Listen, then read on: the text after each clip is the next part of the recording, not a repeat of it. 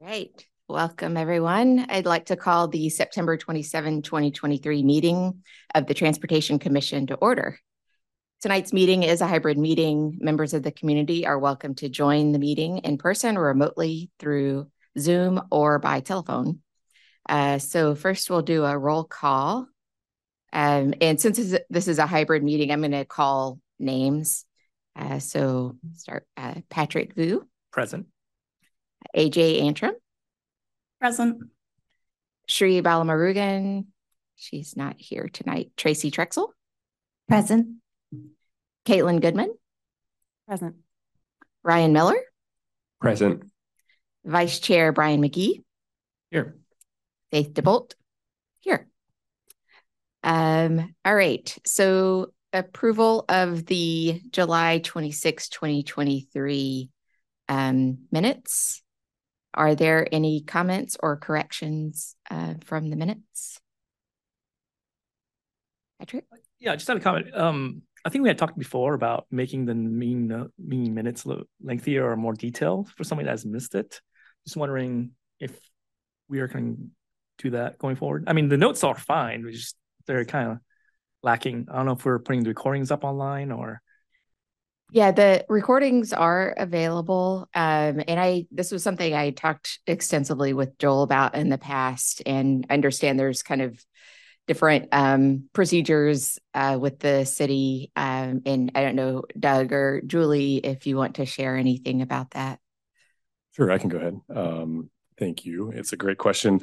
We did talk with the chair and the vice chair, I believe, last week about this issue. And so traditionally, minutes are action-oriented so that there's no confusion about what was said. It just records the milestones of the meeting. But in our conversation, we have decided that we will have some summary statements after certain topics and just try to hit the high points of what was discussed. And in doing that, at the end of the meeting, or maybe at the end of each item, we'll kind of talk a little bit about what that might say. And then record those in the minutes, but relatively brief, and so that we don't, misrepresent anything. Yeah. Thanks. And another thing Joel had tried doing for me once or twice was providing the transcript of the recording, and that way, so you don't have to go listen to the full 3 hours of the recording to find. You can, the transcript is kind of detailed and. Doesn't always get every word exactly right, but you can at least see the minute that an item was discussed, and he would just email that. I don't know if he sent it to the whole commission or if it was just something I had requested and he sent to me, but maybe we could do that. Franz, we're still doing that, right? Yeah. Okay. Yeah. We can pull those. It's just not a best practice to kind of provide a verbatim.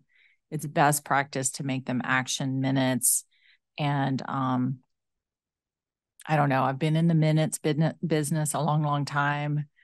You do get members of the public that come in and say, I didn't say that exactly like that. And it's just helpful when they're just more a summary, and you can go back to an actual recording or videotape and see what exactly was expressed. So we just, the city clerk has requested that we stay at an action level minutes. So we're going to try to do our best to honor that. But yeah, another way to get at that was to provide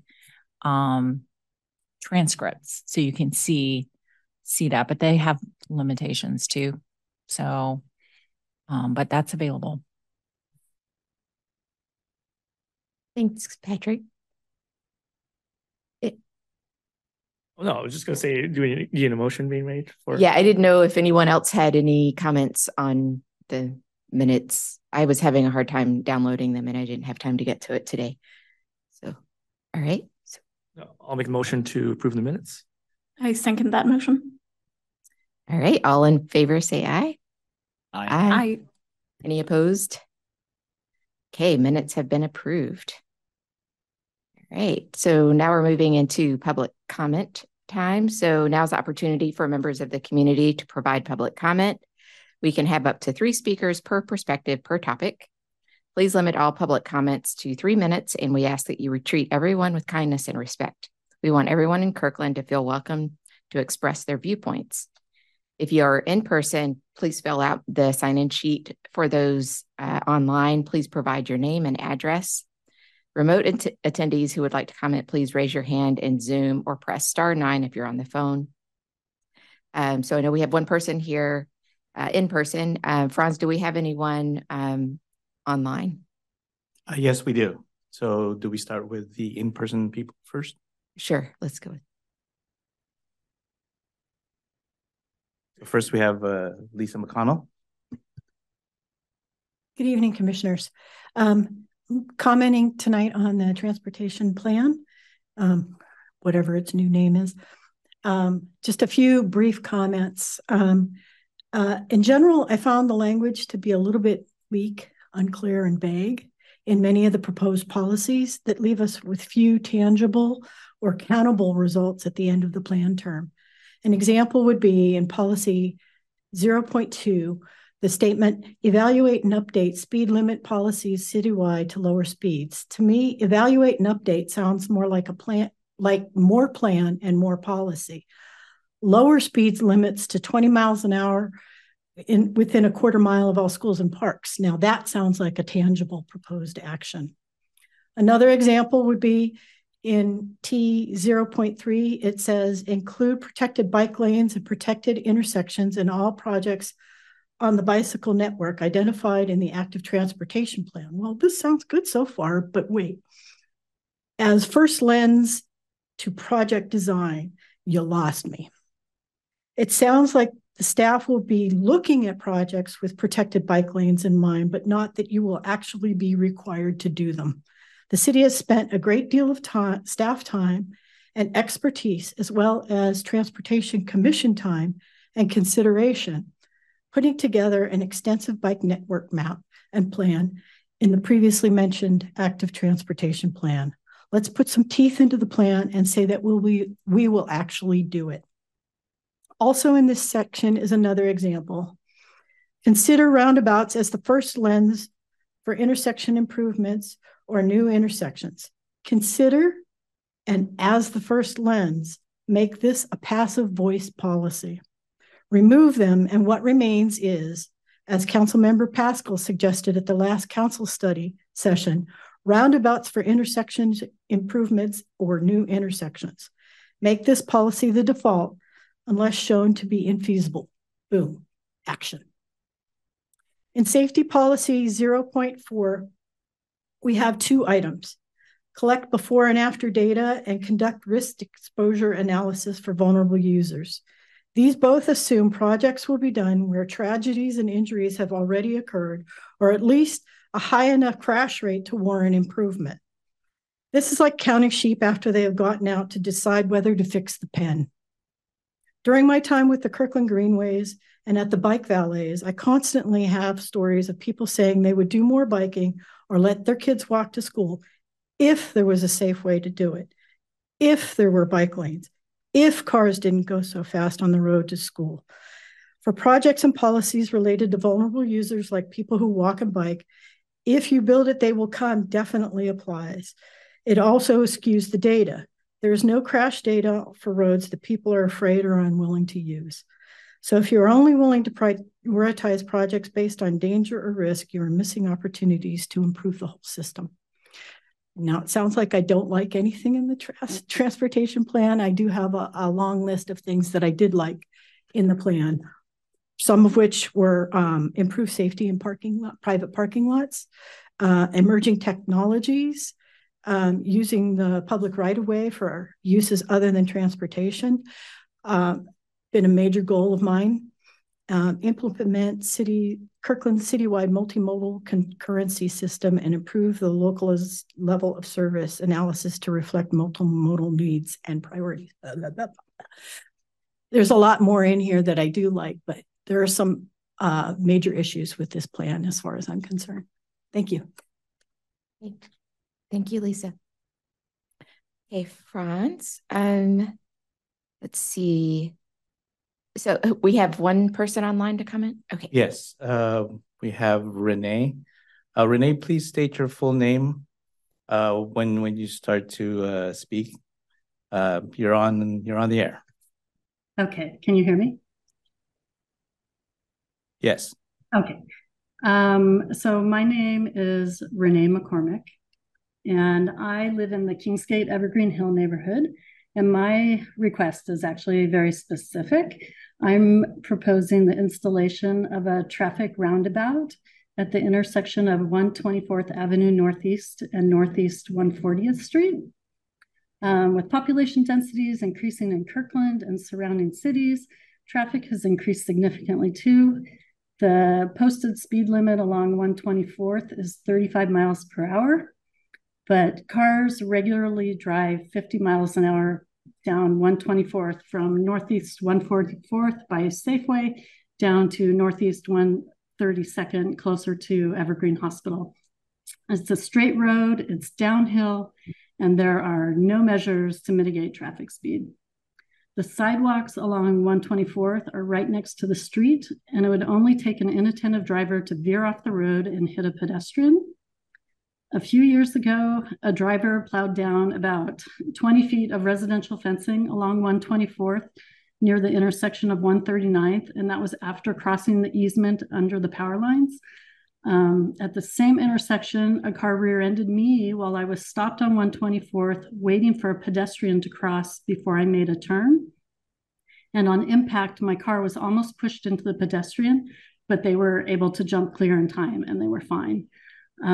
But we do not feel safe walking along 124th. Just as the woman before me said, like, we don't feel safe, so we don't walk along 124th. Technically, we live in a 10-minute neighborhood. It's only a half a mile to the library and shopping, but this requires us walking along 124th. And we do not see this as safe, so therefore I drive. When we go for walks in the neighborhood, we drive our car 3 blocks away and park on side streets, so we aren't forced to walk along 124th because it's not safe.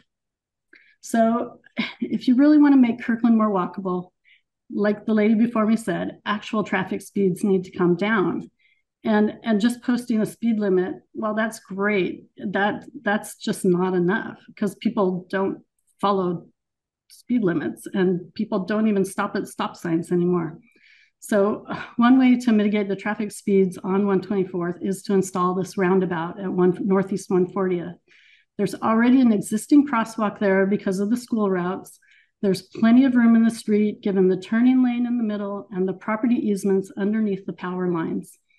Alternatively, you can install a traffic light or move the sidewalks that are along 124th further west into the easements and plant trees and bushes between the street and sidewalk. But both of those scenarios, to me, seem much more expensive and cumbersome. So to me, the most cost-effective, low-energy, low-maintenance solution to control excessive speed along 124th Avenue Northeast is to install a traffic roundabout at the intersection of Northeast 140th. Thanks. Okay. Thank you, Rachel. Tracy? I think we have to wait until discussion at the end. All right, anyone else, friends? Seeing no hands, I believe that will be it for tonight's public comment. Okay, thank you. So we will move into the first item on the agenda. And I want to first welcome, we have a new transportation manager and a new transportation engineering supervisor. Is that the right title? So I think first just maybe briefly introduce yourselves, and then I know you have the agenda item to welcome the new transportation commissioner. So, sure, thank you. Julie, did you want to? Yeah, if I could. Julie Underwood, Public Works Director. It's my pleasure to introduce Doug McIntyre, our new transportation manager, or he's been finally saying the new Joel, the new and better Joel. How about that? Sorry, Joel. But Doug comes to us from having recently worked at the city of Sammamish. He was their senior transportation planning manager. So he has a lot of experience with transportation plans, transit plans, lot of experience around the region, you know, with the various regional authorities. What else has he done? He has had other municipal experience at the city of Bellevue, as well as Bremerton. He has a BS in city and regional planning from Cal Poly State University and a master's of urban planning from University of Washington. He is also an ACIP certified. What is that? American Institute of Certified Planners. Yeah. Thank you. That's kind of hard to get, I heard. So bravo, Doug. Anyway, he comes to us with lots of great experience. He had to go through quite extensive interview process, and his references were outstanding. And I'm just so glad he's here with us. And I think he's going to be a great addition to our team. So please join me in welcoming Doug. Some of you may know this, I was actually the hiring manager for Doug and for Jennifer. And interesting enough, I was able to get Jennifer to be on Doug's panel. So, but they came really within days of each other as far as coming on board to the city. And I think I did a good job. Honestly, I'm just going to say, I think I did a pretty good job. So Doug, please introduce Jennifer. Thank you, Julie. And just real quick, I'm really excited to be part of the team.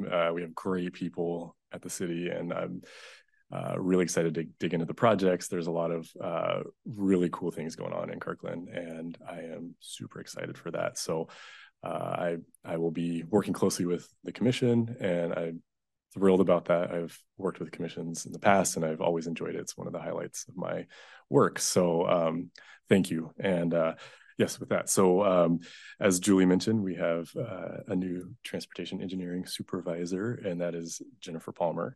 And I don't have notes about her experience, but I do know. I'm just kidding. I'll wing it. I'll wing it. Jennifer comes to us from Transpo. I believe you spent 9 years at Transpo, a consulting firm which is highly regarded and has done work with the city of Kirkland in the past as well. So it'll be nice to have you in the fold on the city side. Jennifer is also a Kirkland resident, so unique perspective there. And so we've worked together now for like 3 weeks, I think it is, maybe. So I can already tell we're going to work really well together, and I'm really happy and thrilled. And I actually feel a little bit guilty because I know Joel didn't have the help that Jennifer will provide. So I feel a little bit guilty on that, but I think it's going to be a great situation. So Jennifer is going to be managing our engineering team, and that includes signal operations and development review primarily. So I'll stop talking now, and Jennifer, turn it over to you. Yeah, I'm thrilled to be here. I'm super excited to get started. We have a great staff, and I'm super looking forward to getting to work, supporting our transportation team and Doug and Julie. So thank you for the welcome.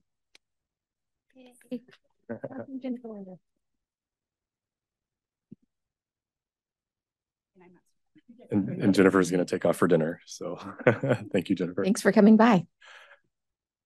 And so we'll take the remaining part of this agenda item to introduce our two new commissioners. So it's a lot of newness today.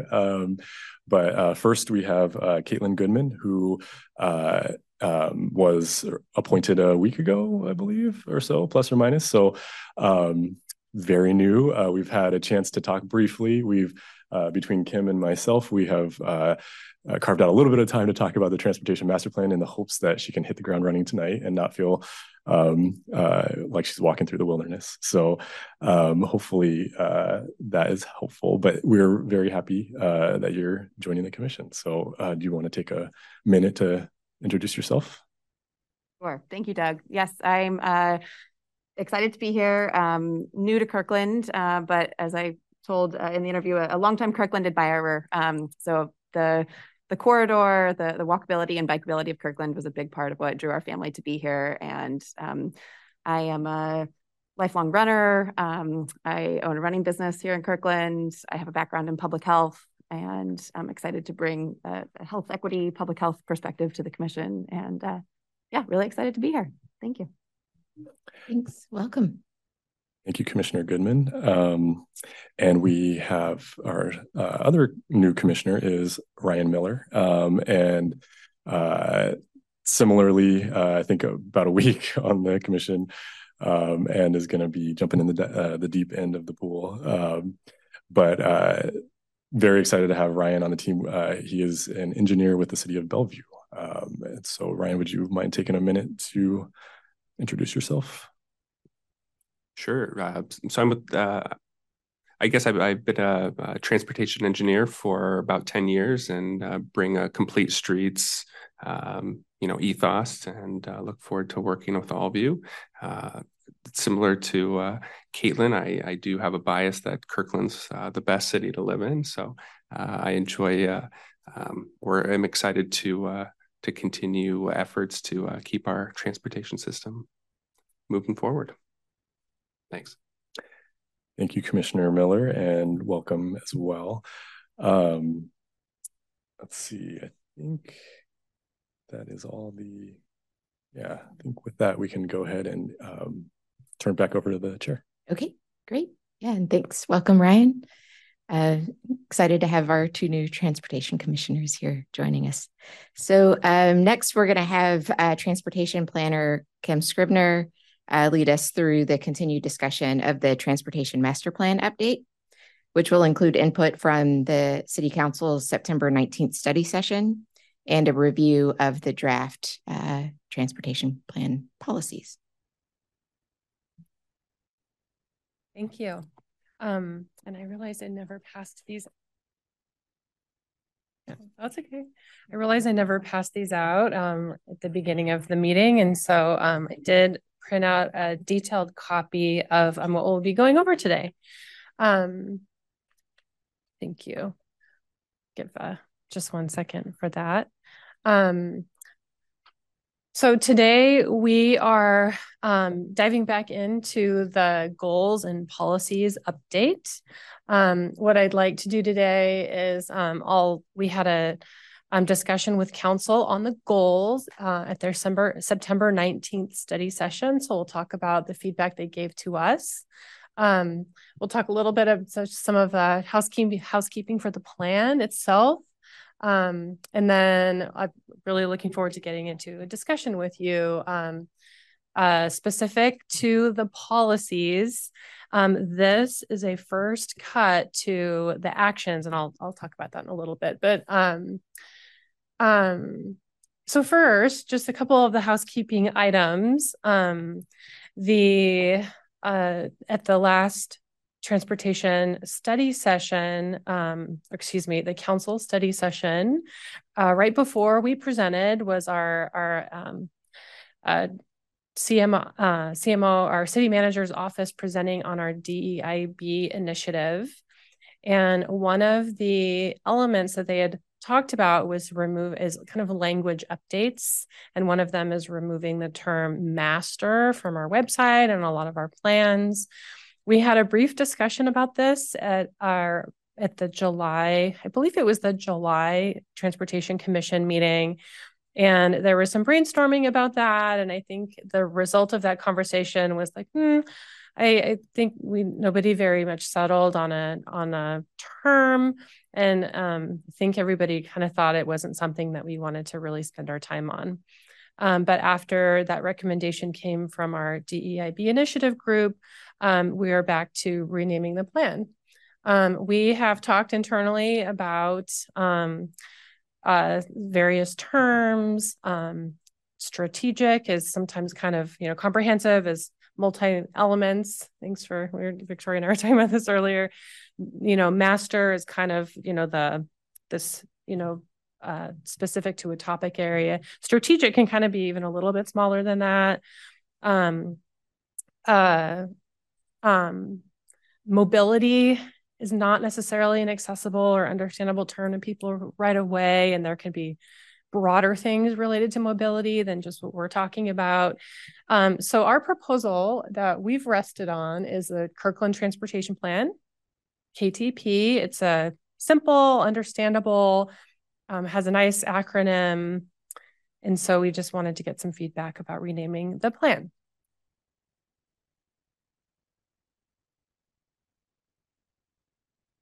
I don't have a problem with the Kirkland Transportation Plan. I'll just put that out there. Agree. I think it's straight and to the point. Wait, do we have a bunch of other plans? What other plans do we have? We have a lot. Yeah, because I was wondering how do we do? All I'm getting to is like, how do we do? There's the sustainability master plan that will also have probably during that next update may have to tackle that there. But we have the active transportation plan, safe routes to school plan, the intelligent transportation system plan. It's usually mode plan, and yeah. So there's a lot. There's not a ton. Well, there are quite a few that have the term master in it, but for transportation, well, sustainability is related, but not all transportation. One benefit of renaming the TMP is that there is another TMP, Transportation Management Program. So this will give us an opportunity to distinguish those two as well. I don't know. Yeah, it was kind of just more like something to denote that this is, I mean, strategic for me sounds actually quite fitting because it is kind of all encompassing, I would think, but just sounds a little just simplistic for what it really, you know, kind of is the plan, right? Like, I don't know if you can put capitalize the plan, but so, just me though. Yeah. Any other thoughts? Go for it, yeah.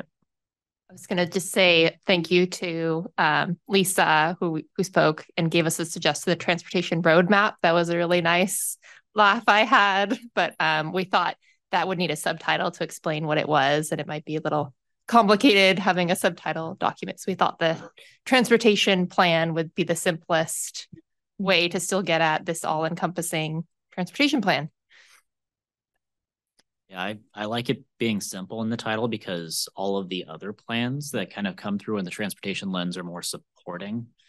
And so when your kind of key plan that overrides or kind of is that umbrella for everything and guides the rest of it, having that be probably less acronym letters as well makes it a little bit easier for everyone. And I do appreciate the lens of kind of taking out that master portion. It's a really good update. So just to clarify, is the master plan something that's supposed to cover, say, 10 years, 15 years, or a period of time, 20 years? I'm wondering if it's worth calling it the transportation 10-year plan or something like that, or, you know, 2023 to 2033 or something. And the comp plan references the date. So the comp plan will say, right, 2040. So just to kind of, and so this is isn't this a sub element? It's an element. It's an element. Plan. Yeah. But of course, we like to pull it out, and that ends up being kind of our working document, our working work plan. So in the comp plan, it is referenced. I mean, we could put something similar, K2044. Kirkland Transportation Plan, which is a mouthful, which could get abbreviated to KTP. And then, but I imagine if we did kind of put the K2044 as a mouthful, we talked about long range transportation plan, LRTPs, you know, and the more examples we kind of talked about, the more that this one became more attractive just because of the simplicity. So that's kind of where we landed, but yeah, we talked about LRTP as well. I had one thought, just please. As a new resident, and one of the things I did when we moved was read the plan, and so that was to your point about the time frame.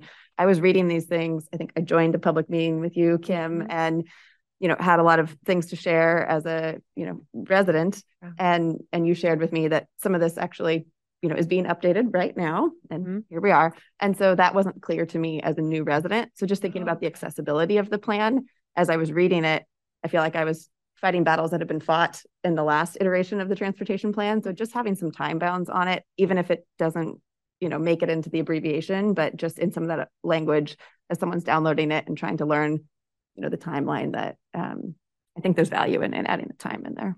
Okay. Subtitles might be our friend in that regard. Yeah. Yeah. And hearing what you're saying there, Caitlin, it's not just what time period does this apply to, but how often does it get updated? Yeah. Yeah. I was going to say that I see mobility thrown around a lot, and I do appreciate the point that maybe Kirkland Transportation Plan is a little more accessible to everyone. So I was going to say I like it and would support it. Thank you. So I think just a little takeaway note on that line is that it sounds like we're all okay with Kirkland Transportation Plan. Great, thank you. Another little housekeeping thing, it's probably not that big of a deal, but the numbering of the goals start with T0 and then T1. So we started with 8 goals, but it was really 9 because we started with 0. I was just curious, and I kind of understand why they might have done that in 2015 because Vision Zero was the first one. But does anybody object to just starting with 1 as our first goal, just to make it a little bit more straightforward? You know, 1 through 10, we have 10 goals or however many we have. Great, thank you. It was the easiest decision made for this. Okay. So what we heard from the council, one, they wanted to carve out a separate maintenance goal. So if you recall, the sustainability goal, what we had originally proposed was aligned with what it was in 2015, which was originally about sustainability of our systems, which really included kind of financing our maintenance of our system. And it also gave a nod to sustainability. We strengthened the sustainability element in terms of the environmental sustainability and specifically care for our air and water. But council agreed that kind of that environmental sustainability should be under sustainability. That should be consistent with the sustainability master plan, and we should carve out a separate maintenance goal. They also wanted to keep the partnerships goal. So we had originally proposed to carve that out, and there were a lot of goals, and so we were trying to kind of trim it down a little bit and figure that the partnerships policies could be mixed under the other goals. The thought from council was that partnerships are a big deal. They require a lot of staff time from us. They require a lot of expectation and commitment from our partners as well. And so that they just wanted to make sure that that's really called out. Also ensuring a strong link between active transportation and transit. So that first and last mile, they really wanted to make sure pops. And then also, you know, with transit, many council members mentioned that this need for us to be very proactive with transit, not just being an advocate for our service, but figuring out ways that we can think creatively and be a lot more proactive. And there's been a lot of interesting ideas that have come out from some council members on that. So, yeah. One council member mentioned that the term we talked about in the plan that we're reiterating our modal priorities, pedestrians, bikes, transit, motor vehicles. One of the council members mentioned that micromobility is kind of lost in that a little, so we might think about that. We were not going to get into that one today, but that outreach should include people that don't live in Kirkland. The suggestion was to reach out to maybe businesses, people that work here that may want to live here, for instance.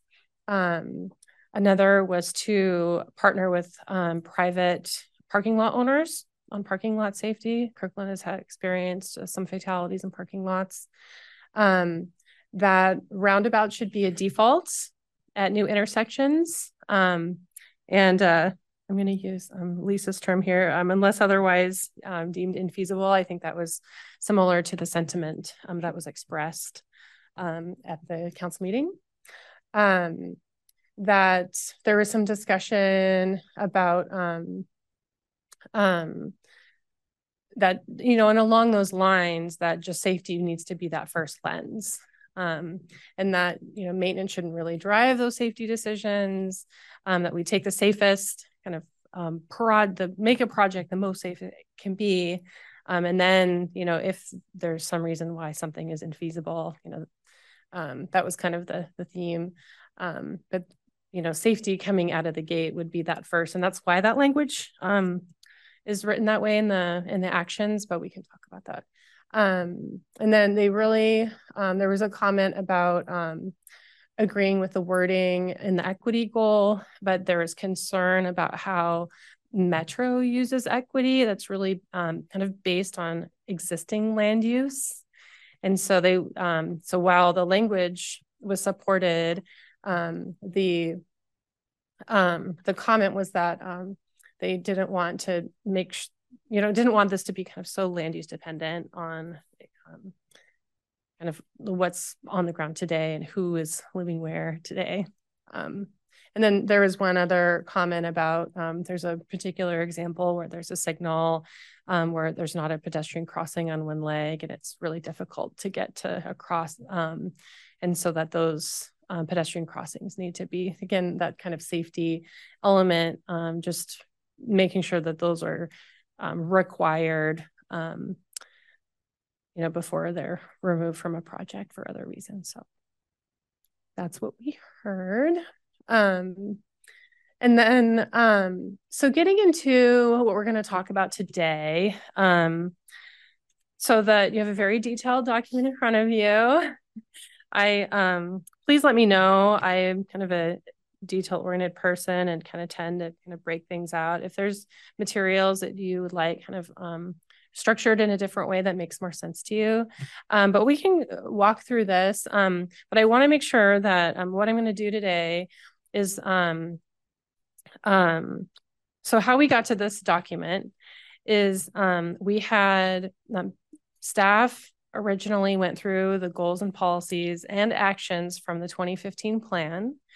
Parametrics took that, made their own recommendations. We brought that to the Transportation Commission, brought some high level goals to council. And I apologize, there were a couple pieces that I had the wrong version to council, but they didn't wordsmith anyway. I'll talk about some of those. And then there was so that was taking council's comments and then also cross-referencing all of that information with our modal plans. And so to kind of make sure that we're being consistent across the board. And so that's how we got to the document that's in front of you today. It's not perfect at this point, but I'm hoping to get through the policies today with you. And then and if we have time, we can entertain the conversation about actions, but I want to make sure that we're getting through them. So if we start to get long on the actions conversation, maybe we'll kind of put that on a parking lot and come back to it if we have time at the end. Does that sound good to everybody? Does anybody have any questions about kind of what we're going to talk about today or any comments before we start? Yeah, we had really good productive conversations in July. Was that incorporated in here? Mm-hmm. Okay, so this is up to date. Yeah. And yeah. Was that also presented to the council or was that a... What was presented to council was just the goals and the goal statements. They did not see the policies. Okay. Got it. But it was the goals that were reviewed by the Transportation Commission in July. And the policies with the Transportation Commission in July, yeah. And so, yeah, I basically took the same spreadsheet that our consultant had been making notes in. During the July Transportation Commission meeting, and that was kind of my starting template when kind of making all these adjustments and cross-referencing. So, all right. Kim, I just wanted to briefly, for Ryan and Caitlin's sake, give them just a little bit more history of just what the Transportation Commission has done this year on the TMP updates and conversations. We had a retreat in May. Yeah. And where we, you know, had boards out and we're putting stickers on things and really revisited what the goals and policies were and where they fit and what they should look like. And then we came back again in June and talked about it and refined those some more. And then I missed the July meeting, so someone else can update on that. But I just thought it might be good for you to hear that, especially, you know, if you had taken the time to actually read the transportation plan before joining, to hear, we've really spent a lot of time on it this year.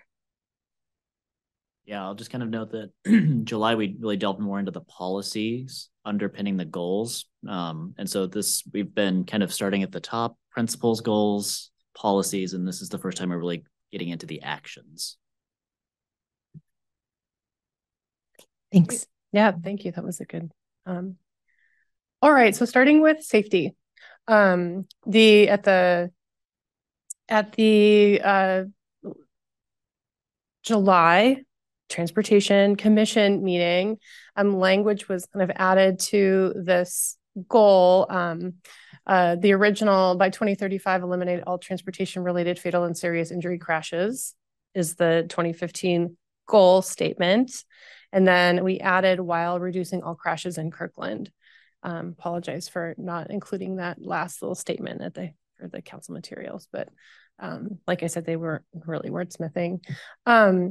We had a conversation internally about what the balance is between pulling in goals and policies, or sometimes objectives and strategies, from our modal plans directly into this transportation plan versus ones that we will point to and reference. I mean, so I'm going to kind of address those as we go along. Great advice from Doug here. It was to make sure that we can be able to explain the difference between why we pull in some goals and policies and why we're pointing. And so I'll try to let me know if in this discussion, if that makes sense to you. So for safety, there was really just one goal and one policy, as you'll see in this, in your spreadsheet.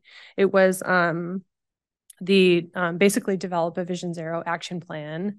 There are a couple other safety related policies under other kind of elements, but that was really it. And so it made sense to carry over the goals directly from the Vision Zero plan to really build out this section. So the first policy, implement the Vision Zero action plan, and monitor progress annually. This kind of gets into a nod of some of our data related goals, where with the improvement in data collection and maybe kind of dashboard type technology, we can kind of track how we're doing a little bit more seamlessly. But change to implement. And then 2 through 4 here are the 4 main goals in the Vision Zero plan. Implement the principles. Actually, no, I'm sorry. I'm not. Let me back up a little bit. They're mostly the same. The goal 2, implement the principles of a safe systems approach by prioritizing safe street designs and strategies. The Vision Zero goal is prioritize safe street design. But the Vision Zero plan, it implements the safe systems approach. And so we kind of combined those two into kind of one statement. So that particular policy is about design, right? Well, and the whole safe systems, designing a safe system. And I kind of point that out because you'll kind of see that in the actions. The advancing the Complete Streets Ordinance, that is gets at multiple modes. So that kind of the difference between the two. First one is going to be more about designing a safe system. The second one is accommodating multiple modes in our system. And so the the actions would be kind of divided accordingly. 4 and 5 are verbatim to the Vision Zero plan, the robust and transparent data framework, and the culture of safety. I'm not going to read every word to you, but are there any comments or questions about the policies for the safety goal, which we'll now rename to T1?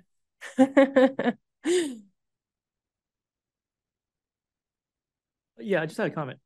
No, I really love it because I think that was kind of the outcome of the July meeting, that, you know, please point to plans that are already in place. I think I go back to, I think what you had mentioned about Doug and so forth about, is the plan, the sub-plan, the Vision Zero plan dictating this plan, or are we flowing down to the Vision Zero plan? Which elements, you know, it's like, which, it's kind of catch-22, right? So yeah. Which part, what's leading what? The the policies here would direct the us to implement the Vision Zero plan, and so this would be that directive to go look at that additional detail. And so when we outline our work program and we see something that that might not have enough detail in our actions in here, maybe it's under the robust and transparent data framework. And then we would crack open that Vision Zero plan, implement it, and look a little bit at the more detail of whatever kind of structure that's under. And the active transportation one is a little bit more, is a little bit better example of that. This one's pretty much straightforward, but, you know, this would direct us to implement the modal plans and policies in them. Right. I guess what I'm trying to get at is that, okay, so the Vision Zero plan does get updated, right? So so is that where we're going to set the vision for this ultimately, or is there any base fundamental thing that we want to say as a policy here, which will be reflected in the Zero plan as well as being implemented? That is a really great comment in terms of what us deciding what that balance is. These should be flexible enough, or maybe even general enough, so that when we update our Vision Zero plan, and that might get more detailed, it's still relevant. Go and, you know, point to that Vision Zero plan, and as that gets updated, we're not kind of,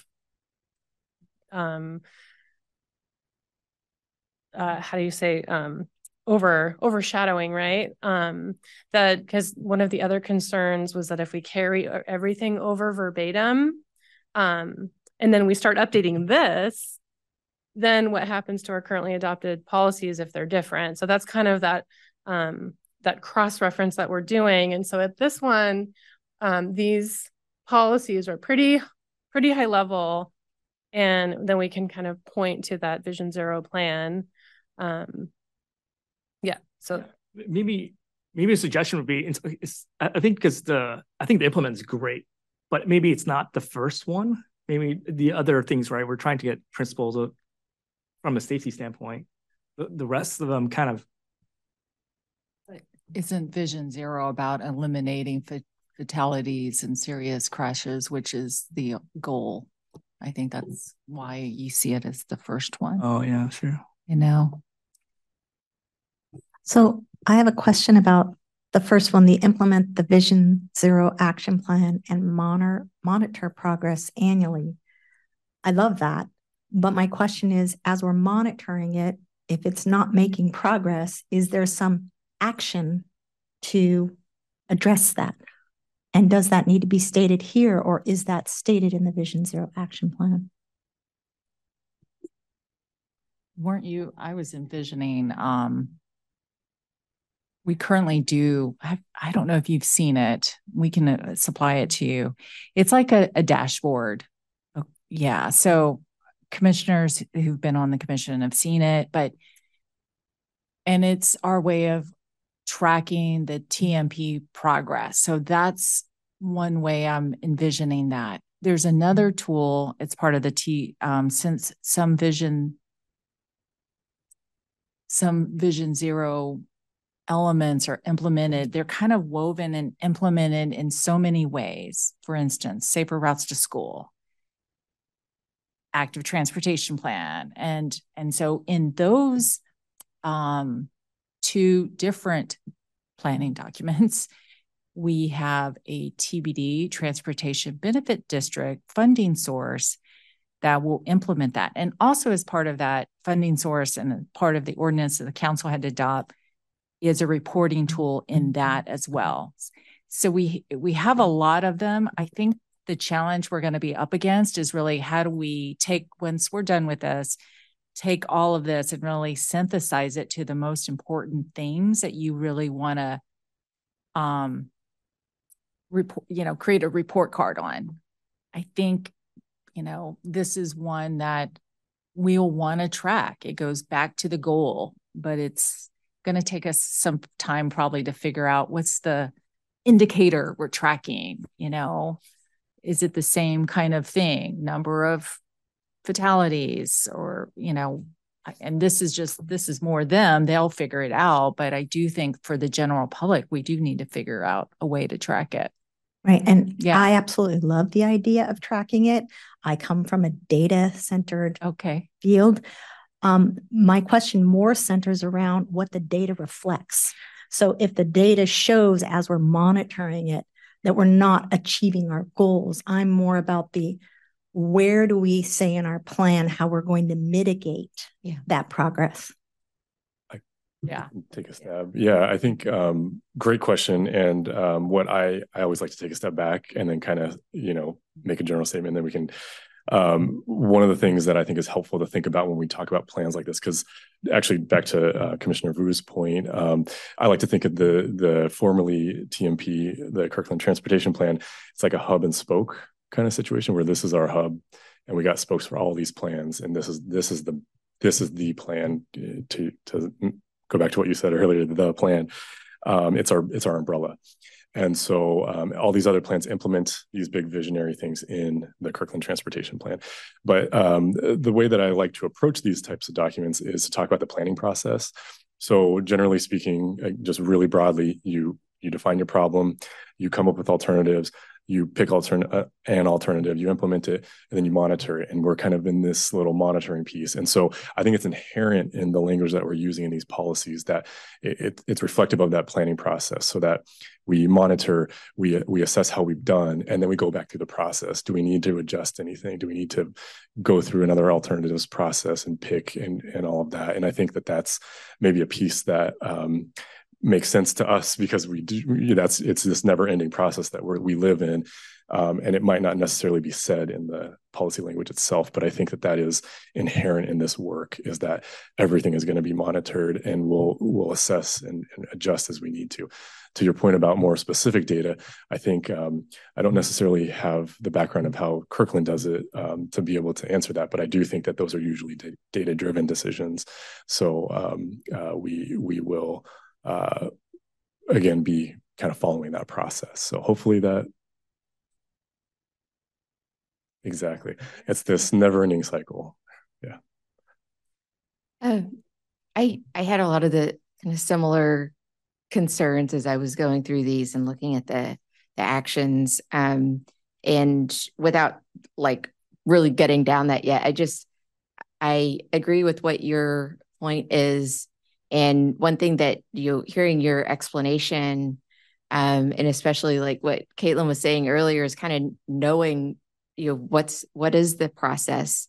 Because internally that if you see results that you don't like, that you're going to do something about it, but that's not obvious when you read the plan. So maybe there is a place to add, just some language around the like here's what's going to happen if we don't see the outcome that we were looking for. I love that suggestion. Maybe we can do an executive summary of sorts and talk about that because that's always the friction in my experience is that we understand what we're talking about, but not everybody understands what we're talking about, especially when you talk to a community of, in this case, 95,000 people. It's definitely, we can add a little explanations here and there that will help the understanding, build the foundation before you dive into some of the specifics, kind of go step by step. And so I think we can look at that probably and talk to the consultants and get some language in there that right off the bat, you set the stage. One more thing I'll add on to this. you recall, and some of you are new, so there was a goal for measurement that we decided to remove because for a couple of reasons. One, you know, our strategy is to, and we're all going to have to do this, and you're helping us do this, is to make sure that we're looking at this with kind of that monitoring and that measurement in mind. But also that the plan will include a performance monitoring program. So that'll be a couple steps. We'll come back to you with a whole kind of topic about how we monitor this plan in general. And that'll be a really fun discussion, actually. But we'll probably spend another maybe whole or half meeting on that. Yeah. Okay. So let's move on. And again, if we have time, we can kind of come back and get your some high level thoughts on the actions. But so active transportation.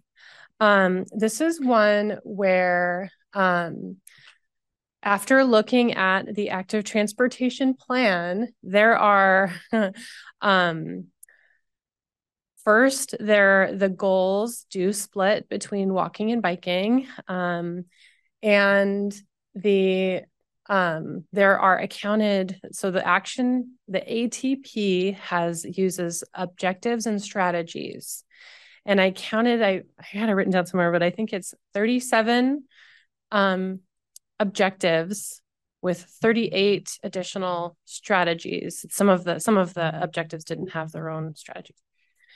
So that's a lot to add to bring direct, you know, to carry forward. We want this to be something that can be read and not pages and pages and pages of goals and policies and actions. And the active transportation plan gets very detailed, you know, sidewalks on what, you know, like on both sides of the street, on transit routes, and, you know, one side of the street or on our, you know, or both sides of the street on our major arterials and transit routes, and then everywhere. It's a level of detail that seemed to be a lot for this. And so this is an attempt to kind of summarize the kind of the key themes, and then we always have that, you know, like implement the active transportation plan, and we can point to those goals and policies. And so one of the comments from the July meeting is that walking and bicycling didn't cover it. So we started to use walking, rolling, and bicycling. The first goal here, and by the way, throughout this whole conversation, the numbers get a little jumbled. I didn't want to renumber anything until we talked. So sometimes the numbers won't match up. So please forgive me. But this future T2. The first one, making walking, rolling, bicycling safer, easier, accessible, and more convenient. And so the actions, the theme of the actions under this one were where I rolled in those from the previous plan related to identifying barriers, looking at ways that, so not design, not wayfinding, which would be two, more intuitive and easier to navigate. That's really wayfinding, signage, maps, updating, getting our maps updated, getting them online. Do we need to provide, you know, work with our Shop Local Kirkland, you know, is there greenway bicycle, you know, signage, that kind of thing. So safer, easier, accessible, you know, that was a little bit more thinking of those previous policies that really looked at identifying barriers. For here, this is really about design, construction projects. The five is really about, you know, our signature corridors, like the Cross Kirkland corridor, Lake Washington Boulevard, along the lake. Six here is really about kids in school. Seven is really about crossings, and eight would be counts, like our multimodal count program. So that's kind of how those broke out. I think as we look at these, we'll want to make sure we got all the high level themes. So for instance, and I do want to address something while I have the floor before I turn it over. One of the we had just talked about how we monitor. So an example, if we use the wayfinding, so goal or for policy here, 1.2, the previous wording was, oh, it's split pages on me. Let's see, where is, oh no, I'm still in 60, hold on. The previous wording was really general, was, you know, develop and implement a pedestrian scale wayfinding system in multiple formats, multiple platforms, involve identifying destinations, and included all of these things into one action. And the idea here under the you know, proposed actions here is to make them specific. That's one of the comments we heard. Wayfinding along the CKC, along greenways, you know, orientation around, you know, downtown, Lake Washington Loop, things that we can specifically put into our work program, and we can slowly tick them off. That way we can say, oh yeah, we did that project. Oh yeah, we regularly update those bike and ped maps. Yeah, those are online right now. Check, check, check. The original action was just pretty broad, and it would a little bit harder to kind of measure. And so that's kind of the nature of the actions, just to give you a little bit of context with those. So I'm going to stop talking now and happy to hear your comments. Okay, I've first one that kind of jumped out to me on this one was the what's called T1.1 mm-hmm. and T1.7. It seems like 1.7 is part of 1.1.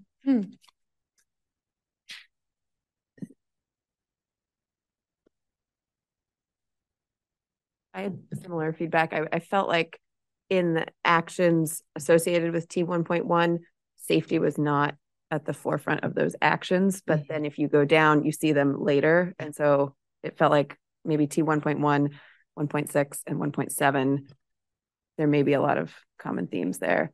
And I was struggling that I felt like safety was pushed down.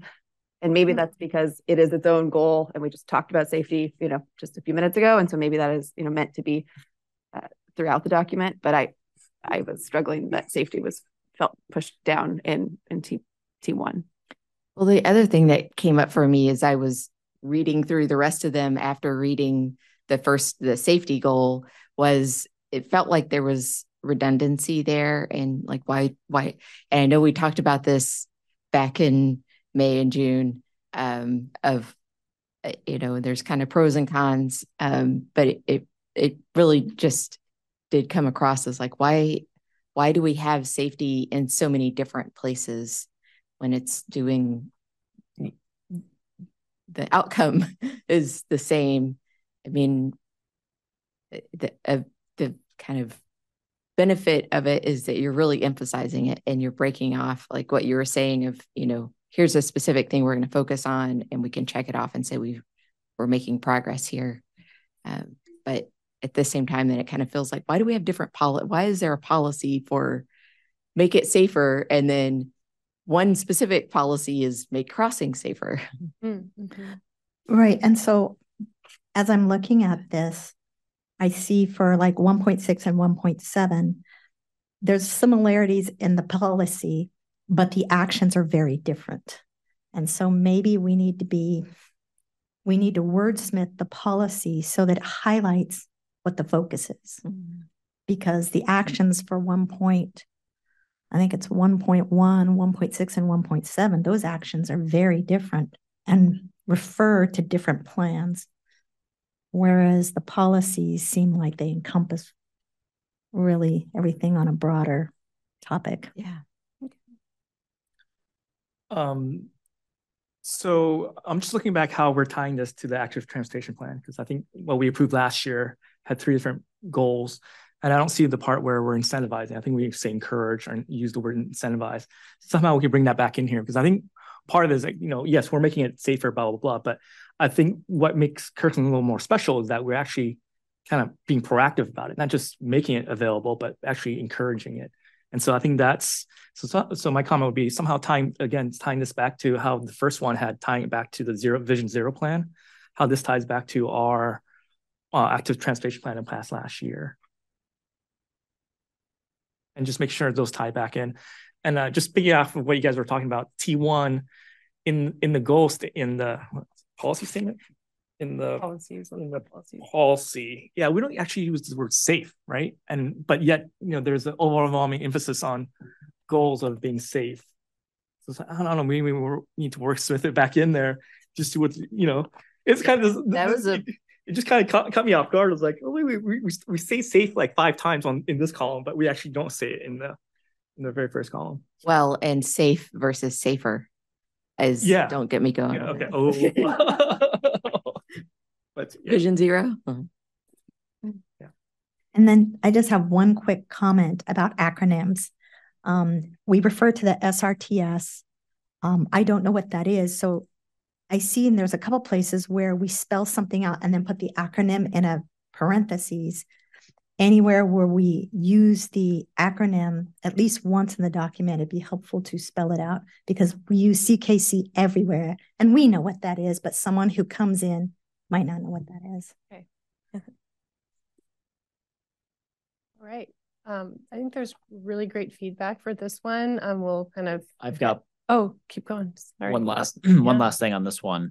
As I was kind of going through, one challenge that I always have with designing transportation facilities and coordinating is sometimes knowing what is the applicable type of cross-section or facility to go in, specific to the bike network. When you're putting in, say, a brand new bike facility, it's part of the bike network. Is it really clearly identified? Is it a on-street bike lane? Is it a buffered bike lane? Is it a protected bike lane? I know in our safety goal right before this, it was overarching, start with protected bike lanes on arterials.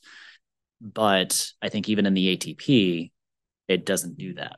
Mm-hmm. And if we get to cases that aren't a protected bike lane on an arterial, how do we decide what is the appropriate facility? And as I was going through both the policies and actions in this, that's something I think we could have a little bit clearer language on, of how we approach the appropriate facility, how we're updating the standard plans. You know, is that the vehicle to apply those throughout? I know it will be a piece of it, but that's one thing I think that we could strengthen up a little bit. That's a great comment. Yeah.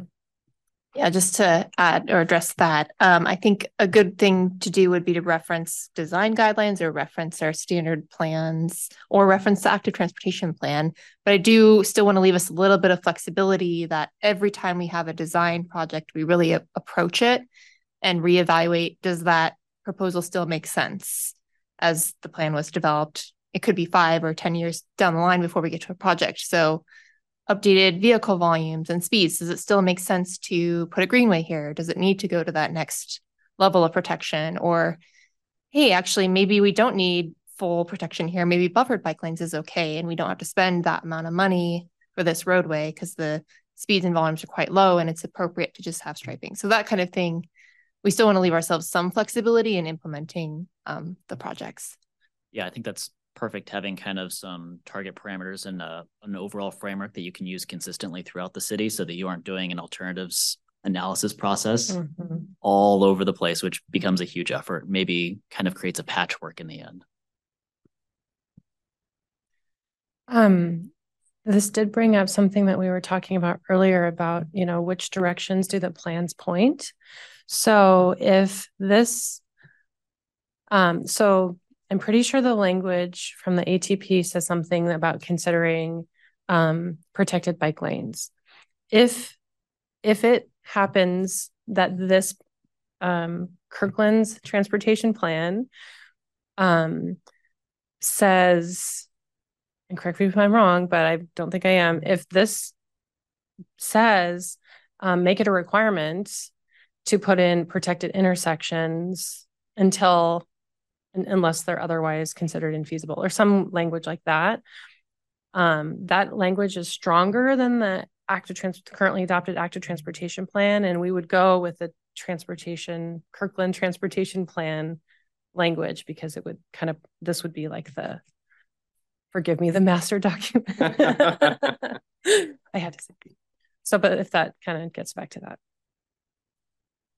Well, something I I wanted to make sure I was understanding from what Victoria said and Brian, that the rather than, for example, saying when this particular intersection or stretch of road gets redeveloped, it needs to have this kind of design, that the policies are more saying, if these are the conditions being experienced on this road, these are the traffic volumes, these are the speeds, then this, when at the time that this gets developed or redeveloped, this is what it this is the policy that points to how it should be redeveloped, if it should be a buffered or protected or fully separated based on how it's being used at that time, instead of, to Victoria's point of, that's what we thought 10 years ago, and now it's not used that way at all. So just making sure the way the, if it's in the ATP or if it's in the KTP, the Kirkland Transportation Plan, that there is, that it's more specific to what are the conditions of how that road's being used at the time. You're looking at the volumes and the speeds and who's using the road. That's a really good point. And one thing that, if there is some expansive speed limit policy changing, that will probably really change the nature of, say, how you evaluate level of traffic stress on individual project corridors in between, year 10 versus year 20.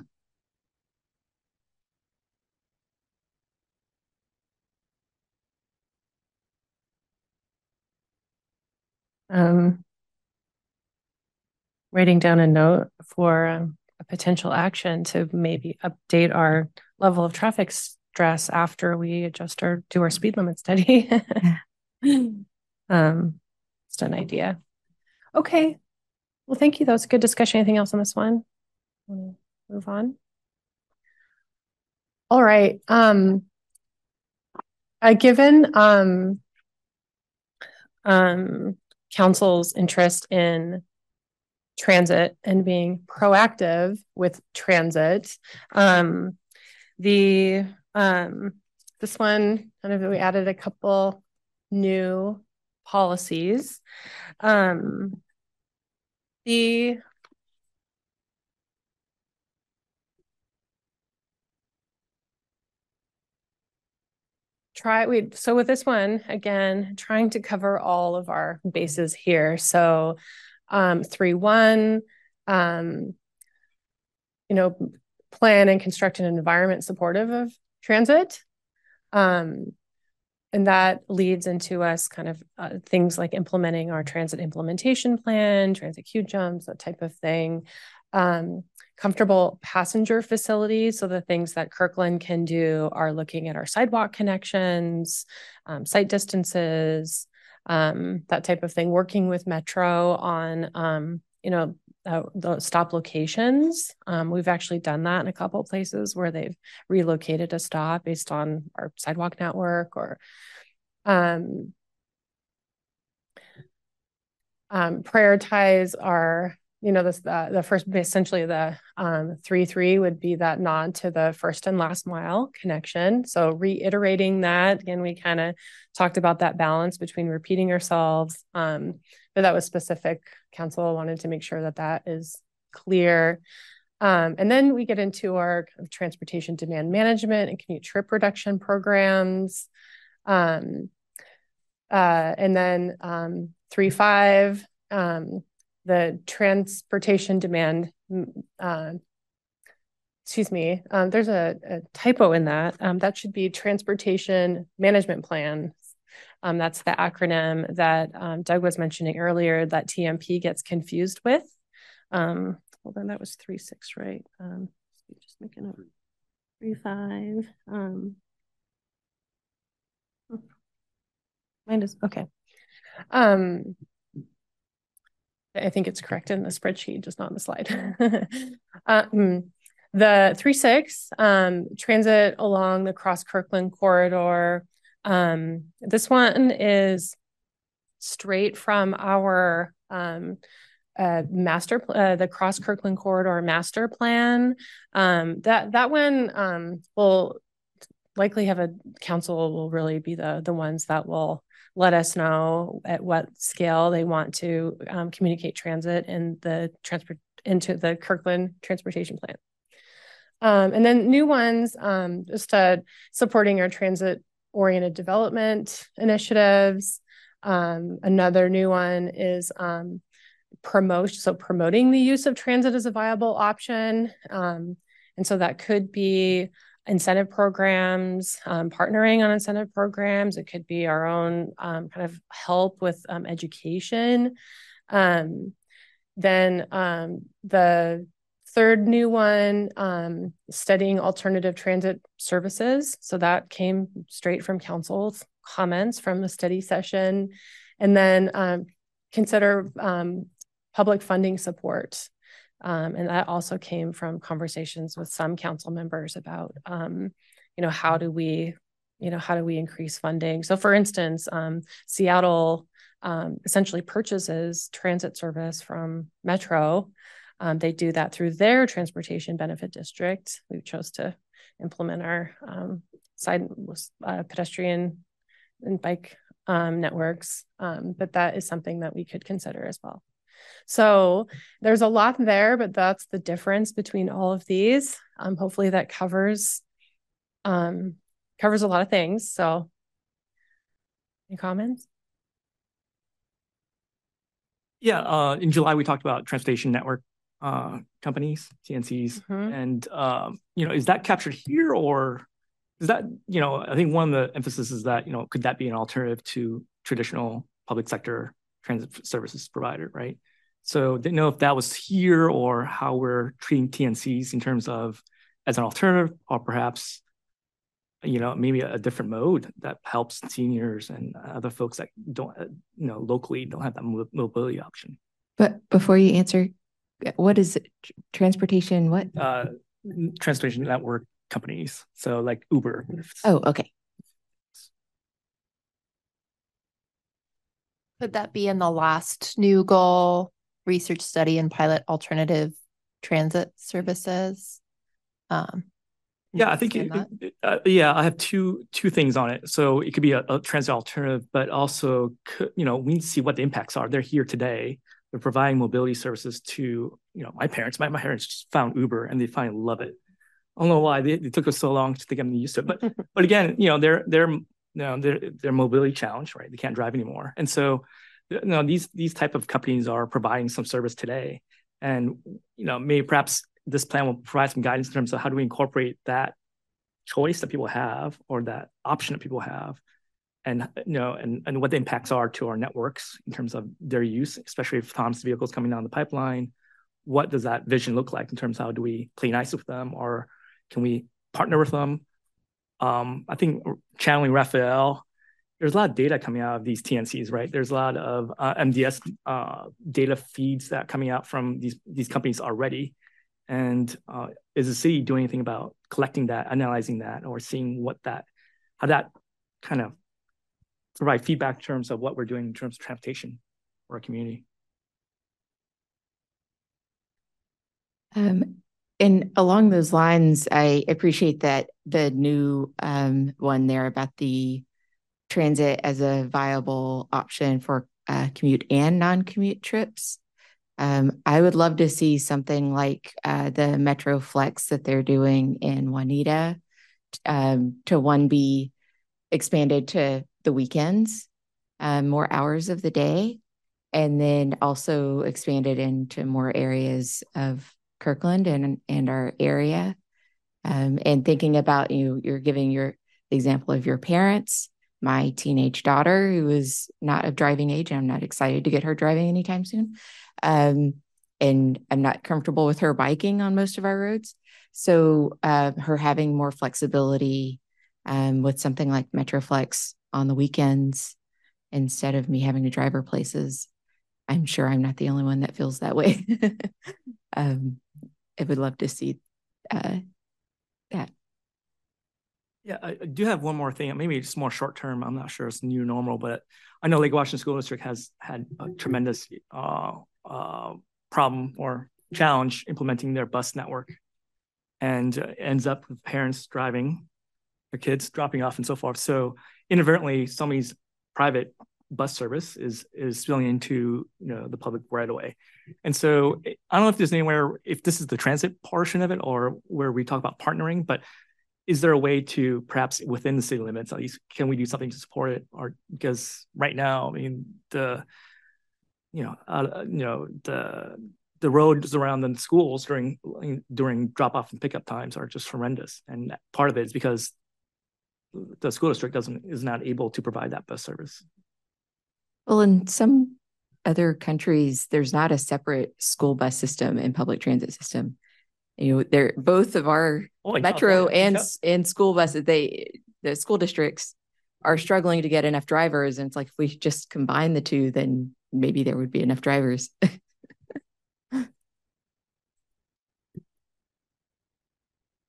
Great. Those are great comments. Anybody else? Great. Vehicle network management. So we talked a lot about this the last time. Strategic investments in intersections and street capacity to support existing and proposed land use. These ones were essentially mostly carried over, as you can see from the numbers. You can kind of help me compare back and forth. I don't think these ones have changed that much, other than kind of develop versus implement, are the ITS plan. That one is also very detailed. So that would be one of those where we would point to and implement an active approach to managing on and off street parking. So that is where kind of curb management would live. The specifics about what that means, kind of specific to develop a curb management plan. That would be an action to that one. Mitigating impacts of traffic on neighborhood streets, and then new ones, essentially looking at countermeasures. And so our a speaker at the beginning mentioned and maybe we can kind of cross-reference this to the safety goal she was referencing about looking at our crash patterns. A lot of times it's looking at near misses or different types of travel patterns that have been that have caused crashes in the past. So our Vision Zero plan has identified contributing factors. And there's human contributing factors, but there's also roadway contributing factors. And this would help us, this would be a nod to us taking a look at that and looking at how we can identify countermeasures, usually through technology. There's some really very cool technology we're looking at with our cameras that's providing us a lot of information, and those are kind of being piloted right now, but expanding those, looking at those and how they can help us, looking at near misses and that type of thing, and how we can identify projects before a crash happens. So that's that kind of preventative piece, and then clarifying our truck and freight routes. And we'll have to identify define kind of the difference between truck and freight routes, but that would be kind of we're not necessarily a super freight city. We have a couple of freight corridors, not to mention 405, but we have a lot of deliveries, places we might not want trucks to go, like under the bridge. Any comments? I'm actually very excited for that last new one of getting our freight and truck networks really defined. I know we've talked about that a few times before, and some of the things that I think about when we're considering safety throughout the city is intersection design. What do our intersection corners look like? How short are the crossings? How exposed are pedestrians and cyclists when they're going through those conflict zones? one question I was trying to answer as I was going through the proposed actions is, do we have a clear path kind of outlined for how the city will establish requirements for design or control vehicles when doing truck turning paths around corners to design our intersections as they're upgraded, whether by city projects, by developers, by, you know, stakeholders such as Sound Transit or Metro. And also, if it's a big semi truck, how much of the roadway can they use? Do we have clear parameters that will lead to those designs and evaluation in a consistent manner?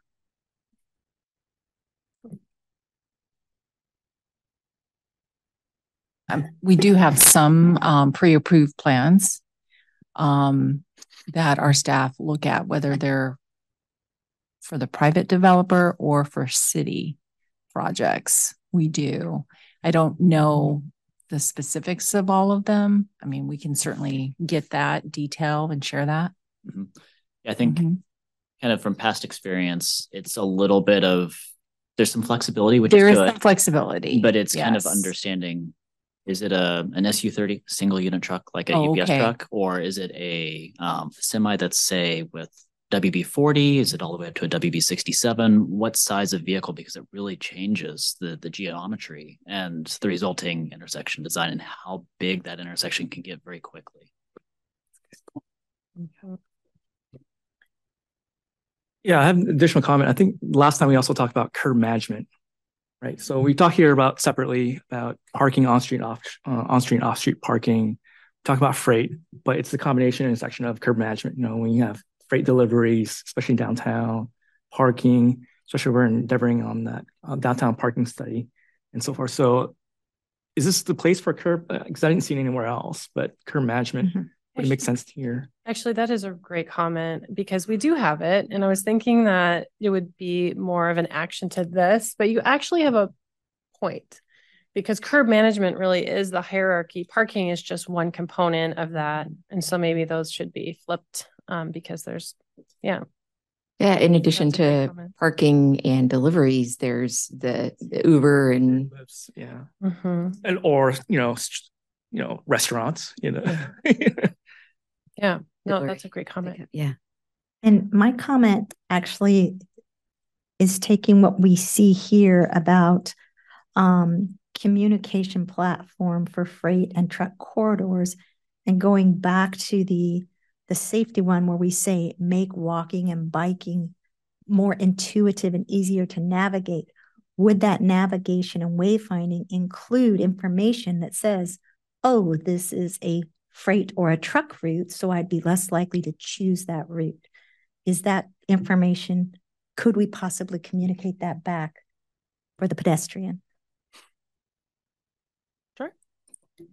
And I think the flip of that is it obvious, intuitive to freight drivers that this is the preferred route for them? So they're not driving under the truck eating bridge. I mean, to some degree, whether or not that's the preferred route for them, they're gonna take the fastest route. It doesn't really matter if we tell them what we prefer. But I mean, just kind of thinking about intersection design and that type of thing. If this route has the intersections that's designed for them, and they're not having to damage infrastructure, cutting corners, and maybe somehow more strongly emphasize that through design and through education, communication. Ooh, and I don't know if this is the right place to mention it, but the road that goes in front of the library where all the buses pick up and drop off, there is a pedestrian crosswalk. And I was stopped and watched a vehicle make a left turn in the pedestrian crosswalk to go down that street.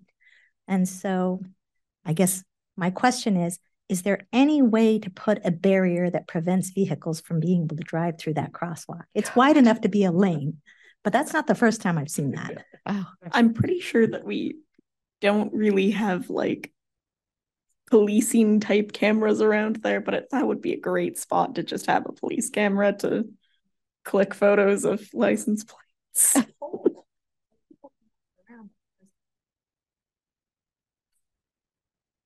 That's you got to get it out there when you have the opportunity. One thing, and I felt like I saw this somewhere in this packet, but I'm not finding it right now, but it just came back up for me looking at the kind of safety patterns, crash history, the notion of using cell phone data to track kind of what modes people are using, because you can tell by how fast they're going, and using that to inform where you've got heavier pedestrian and site, like not just relying on there was an incident here, so that's what drives our need to focus here. And, you know, if there are areas that we're thinking this could be a good pedestrian or cycling corridor, but we don't see a lot of pedestrian use there, why? Like the woman who called in earlier and said, you know, 124th would be great, except for it doesn't feel safe. So that's why maybe we wouldn't see a lot of pedestrian activity there.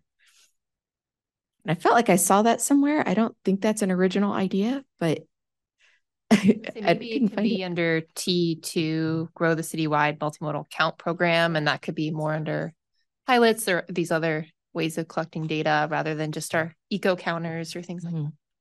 Love that. Can I add one more thing on the truck and freight and just looking at the proposed actions here? We're talking about maps and a communication platform for communicating these networks to freight and delivery. Those feel like kind of just first steps and not very forceful steps. And I wonder if there's like a space to add a little bit more teeth there. So to Tracy's point, like put a pole so you can't go there. Or I'm thinking about in the Highlands, as you come off of 85th, there's very clear signage that says there is no way to go downtown or go to Commerce here. And it's very clear this is a, you know, a neighborhood, not for freight. You know, can we go beyond signs and use design to Brian's point to be a little bit more forceful around truck and freight? And because this is a new action item, just I would say I'm curious what else we can do beyond maps and a communication platform to add a little bit more teeth to that, in the spirit of supporting making less impact on walking and biking. Going back to our earlier goals.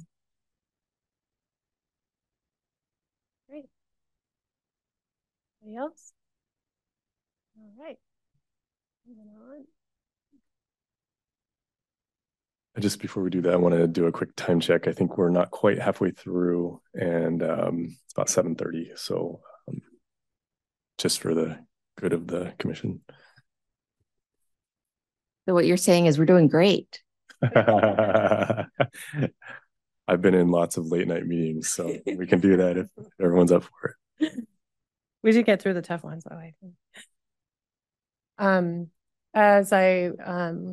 We've massaged the language to the goal. Council liked it. The policy is pretty simple here. You know, essentially create an equitable system and, you know, implement projects and programs that in ways that prevent or minimize impacts to our priority populations. It's pretty straightforward in terms of the policies for this one. The goal kind of speaks for itself, but curious of your thoughts. Yeah, I'll go back to what Ken said before. I think the realization that our transportation network is not necessarily equitable now. And so, you know, here we're saying create an equitable system, but I think, you know, I think there's gotta be some kind of recognition that there is some inequity right now in terms of how we've designed and implemented our networks through the years. And so what I'm trying to get at is that, you know, I think, you know, that create an equitable system is kind of, I don't know, it's kind of missing that point that, you know, we're starting from a basis of inequitable position. So I don't know how we want to kind of, in the spirit of recognizing that, hey, right now the system's not inequitable. How do we rectify that or be more proactive about it? Something that jumps out at me, and I think it's very much along those lines, is all of the other goals. There's lots of stuff there, right? And I think that's because we're hearing there's lots of experience with that. And the fact that this is so little here tells me that we're just not really hearing from these groups. And if we were really getting more input from these groups, we would probably have a lot more detail and a lot longer list here. And I know I've commented before that, and I know the city's working on really trying to hear more from the broader group of stakeholders. Actually, I just responded to a resident who is disabled and doesn't have the ability to use their arms even. And so, they're advocating for infrastructure that, of course, can address that need. But I do think we could probably do more here to talk about our system is designed for the abled, and how can we really design a system, hardware, that is for the disabled and not just for the abled. So we focus a lot on biking and walking, which is good. We need to do that, but there's this truly underrepresented community, and we think we're doing it. I know we are with our ADA plan, American Disabilities Act plan, but that probably doesn't go far enough. And I think there is a lot here we could probably tease out more, be more proactive in designing a system that's not just for the abled. So we'll work on that. We could have some, maybe passive detection, which kind of relates back to the ITS section, but I think there's a lot we could do here. Great. Okay, we'll work on that. Sustainability. So this one, these are aligned with the sustainability plan. Being energy efficient, system performance, acceptable levels of service for that gets into mode shift. So that's a little bit of a duplicate, but mode shift is important to sustainability through mode shift. Minimizing impacts to air and water. And then, the actions would get a little bit more detailed, kind of a disaster, preparing for disaster, and then essentially kind of pointing to Kirkland Sustainability Plan, which is also another one of those very detailed documents. And I've looked through it and kind of made sure that these are aligned with kind of the hierarchy, but the sustainability plan is pretty detailed.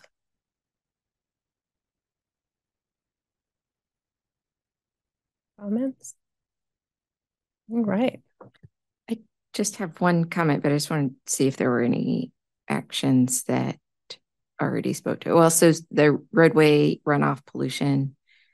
I don't know if it's, again, there's a little bit of the redundancy element, but somehow acknowledging that by reducing car trips, you reduce the, tire shedding and stuff that comes off the cars that ends up in the waterways. Yeah, that's a great one. Okay. I have a question for this group on the implement Kirkland Sustainability Plan.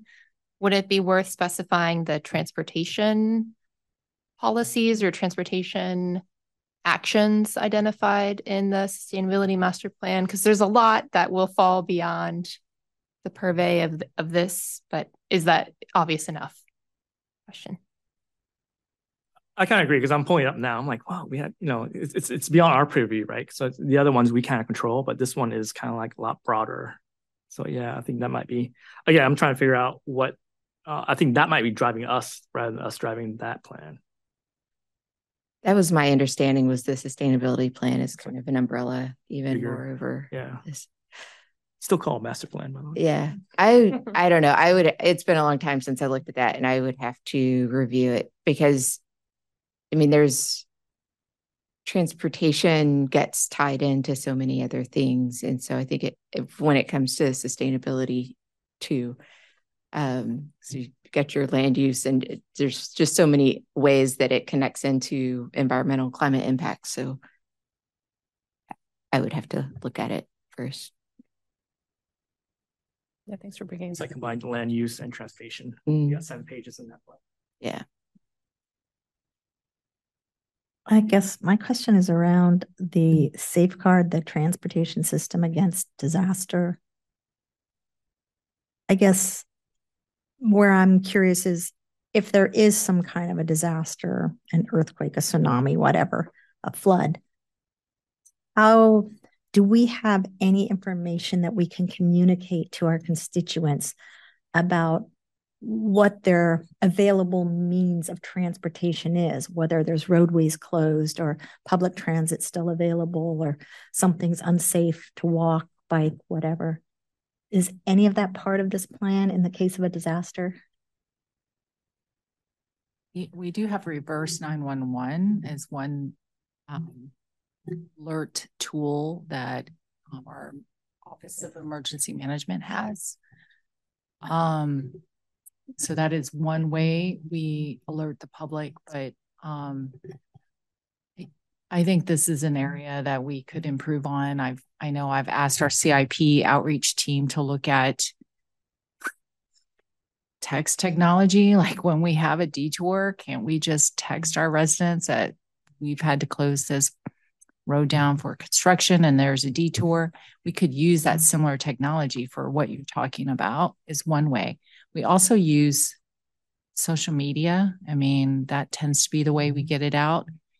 And then who's on social media? The media and the media. So we, do earned media that way. But there is no, really elegant way to reach 95,000 people. Right. But even if we have some way to post something to our website. We can do all of that. Okay. We have distribution lists. Okay. Yeah, we can do that. It's just, we're not going to reach everyone, unfortunately. Right. I just was wondering too, if any of that's part of our plan. No, I think you bring up a really great point. I'm thinking about the Maui disaster. No, you're bringing up a great point. People weren't able to move. Yeah. And I don't expect we're going to have something like that, but that's part of why we have a plan. Well, I mean, Goat Hill has come up. If you're familiar with that part of town, those folks who live on Goat Hill, access off the hill is a challenge. And so it has come up having an emergency access through Juanita Park, but that's not very popular of an idea. So I say that to say we are always looking at that, especially the fire department. But, it's not always sometimes, favorably looked at. Right. Yeah. But we are looking at those things. So maybe we could add some language about trying to explore, how do we define that? How do we communicate that in emergency situations? Okay. And something that you made me think of, and I thought is where you were going with the comment was not just in the moment, but having some education around, these would be kind of the main routes if there were a disaster, if there were an earthquake. I would not want to go down Goodwill Hill because I'm pretty sure that it will have already gone down the hill until we actually get some real infrastructure up there. So I think because if the internet's down, you're not going to be able to go on the city's website and see what roads are closed anyway. And we always hear when there's big disasters, the cell service is horrible. You probably don't have internet. You might not have power. So some sort of education, the city already does the disaster response kind of community education, if that could be part of it. And I don't know how that gets incorporated into this plan, but. Right. But if there were fires going on that were, wind was exacerbating or something, is there some way, like you said, to start sending out notifications about primary transit routes, that kind of thing? Yeah, we definitely have mechanisms, usually by phone. Mm-hmm. I wanted to add just one piece. We were having a little side chat as we were pulling up the sustainability master, I guess it's not master plan, but the sustainability plan that flows into here. And I don't see it anywhere else in our goals. And we talk about the environmental impacts of transportation here. Is this a nice place just to add the environmental and health impacts of our transportation facilities? We talk about that, you know, health in regard to safety and Vision Zero, but if we want to model the current sustainability plan, they do call out that connection. And so this could be a nice place to add that into T6.4. I don't know, health and sustainability can go hand in hand. I don't know if it fits anywhere else, and I'm not proposing adding a whole nother goal. So maybe this is the place to slot it in. Huh. Okay, I'm gonna keep moving. So technology and emerging practices, you know, position us to respond to innovation. And we did talk a lot about, I will acknowledge that this group talked a lot about that there's a difference between existing and then what may be coming in the future. And so hopefully we can tease that out in the actions. Maybe there's a way to tease that out here. And then there are some placeholders here. This was kind of a, like I mentioned, a little bit of a tight turnaround from the Wednesday night study session to getting this packet out Friday. And so, but there's some couple placeholders here in terms of, I'm circling back to the Smart Cities Plan. You know, kind of a policy related to, you know, the use of public right of way for other purposes. That may be under a different goal. We talked a little bit about the curb management going under the kind of the vehicle network. And then, you know, there's, you know, maybe that last placeholder is where we talk about new things, you know, AV. And so maybe that original one, T4, can kind of address our existing technologies. And then the last one, maybe future technologies, just kind of a, this one is not as baked as the other ones. One thing I might add to this discussion for this particular goal is that I tend to think of policies as not all being created equal sometimes. And this is kind of an example of that in the sense that this could be an area where a lot of change is impacted really quickly. This might set the stage for a lot of new studies, new technologies, new infrastructure, a lot of new things. So we might want to spend a little time thinking about what is around the bend, and are we thinking 20 years, even more than that down the road, to set the stage for us to do that work now? Because things like connected autonomous vehicles, that's maybe, I don't know, 10 years down the road, but what are the things we need to do to set the stage with policies so that our city council can implement and direct staff to do the things necessary to get there? So this is an area to have some impact, I think. Yeah, so I think from July also, I think we talked about some of these may need to be broken out a little bit more separately. I mean, electric vehicles are here now. So as part of curb management, you know, folks who have apartments, how do they get plugged in and charged overnight? There's grants already on the street from federal grants in terms of charging stations and whatnot. So I think some of these are not around the corner, but actually are here now, and how we as a city position to take advantage to, or to make, you know, to support, you know, those kind of initiatives, or, you know, users out there, customers that we have. And so I would suggest breaking off, you know, making sure we have separate for electric vehicles. I think autonomous vehicles have their own little whole host of issues that go along with that. So yeah, and then I think we also talked about this is kind of the repository for data collection, data analysis, and taking action from data. So what's our data plan? What's our analysis plan for all this data? So it's some sort of, what's our initiative of collecting? I think that we kind of said that was a little bit kind of captured in smart cities, but I think calling it out more specifically, saying, hey, okay, what's our plan for all the data streaming in from different places, right? From Amazon, AWS work for the governor and so forth. How are we using that? What's this?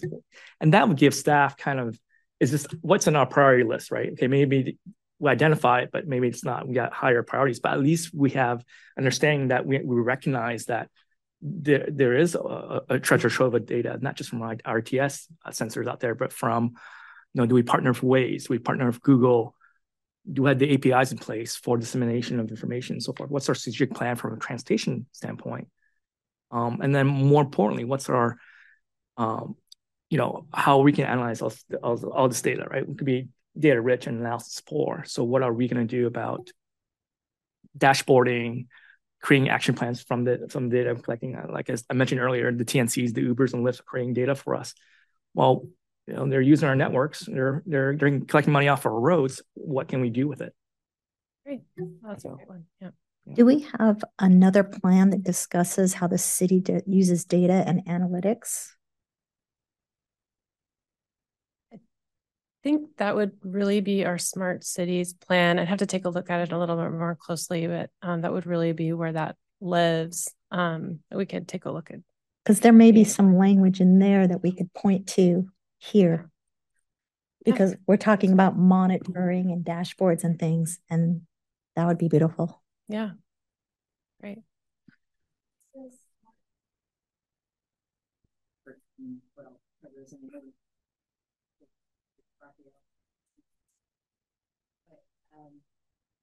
Sorry, I'm not on.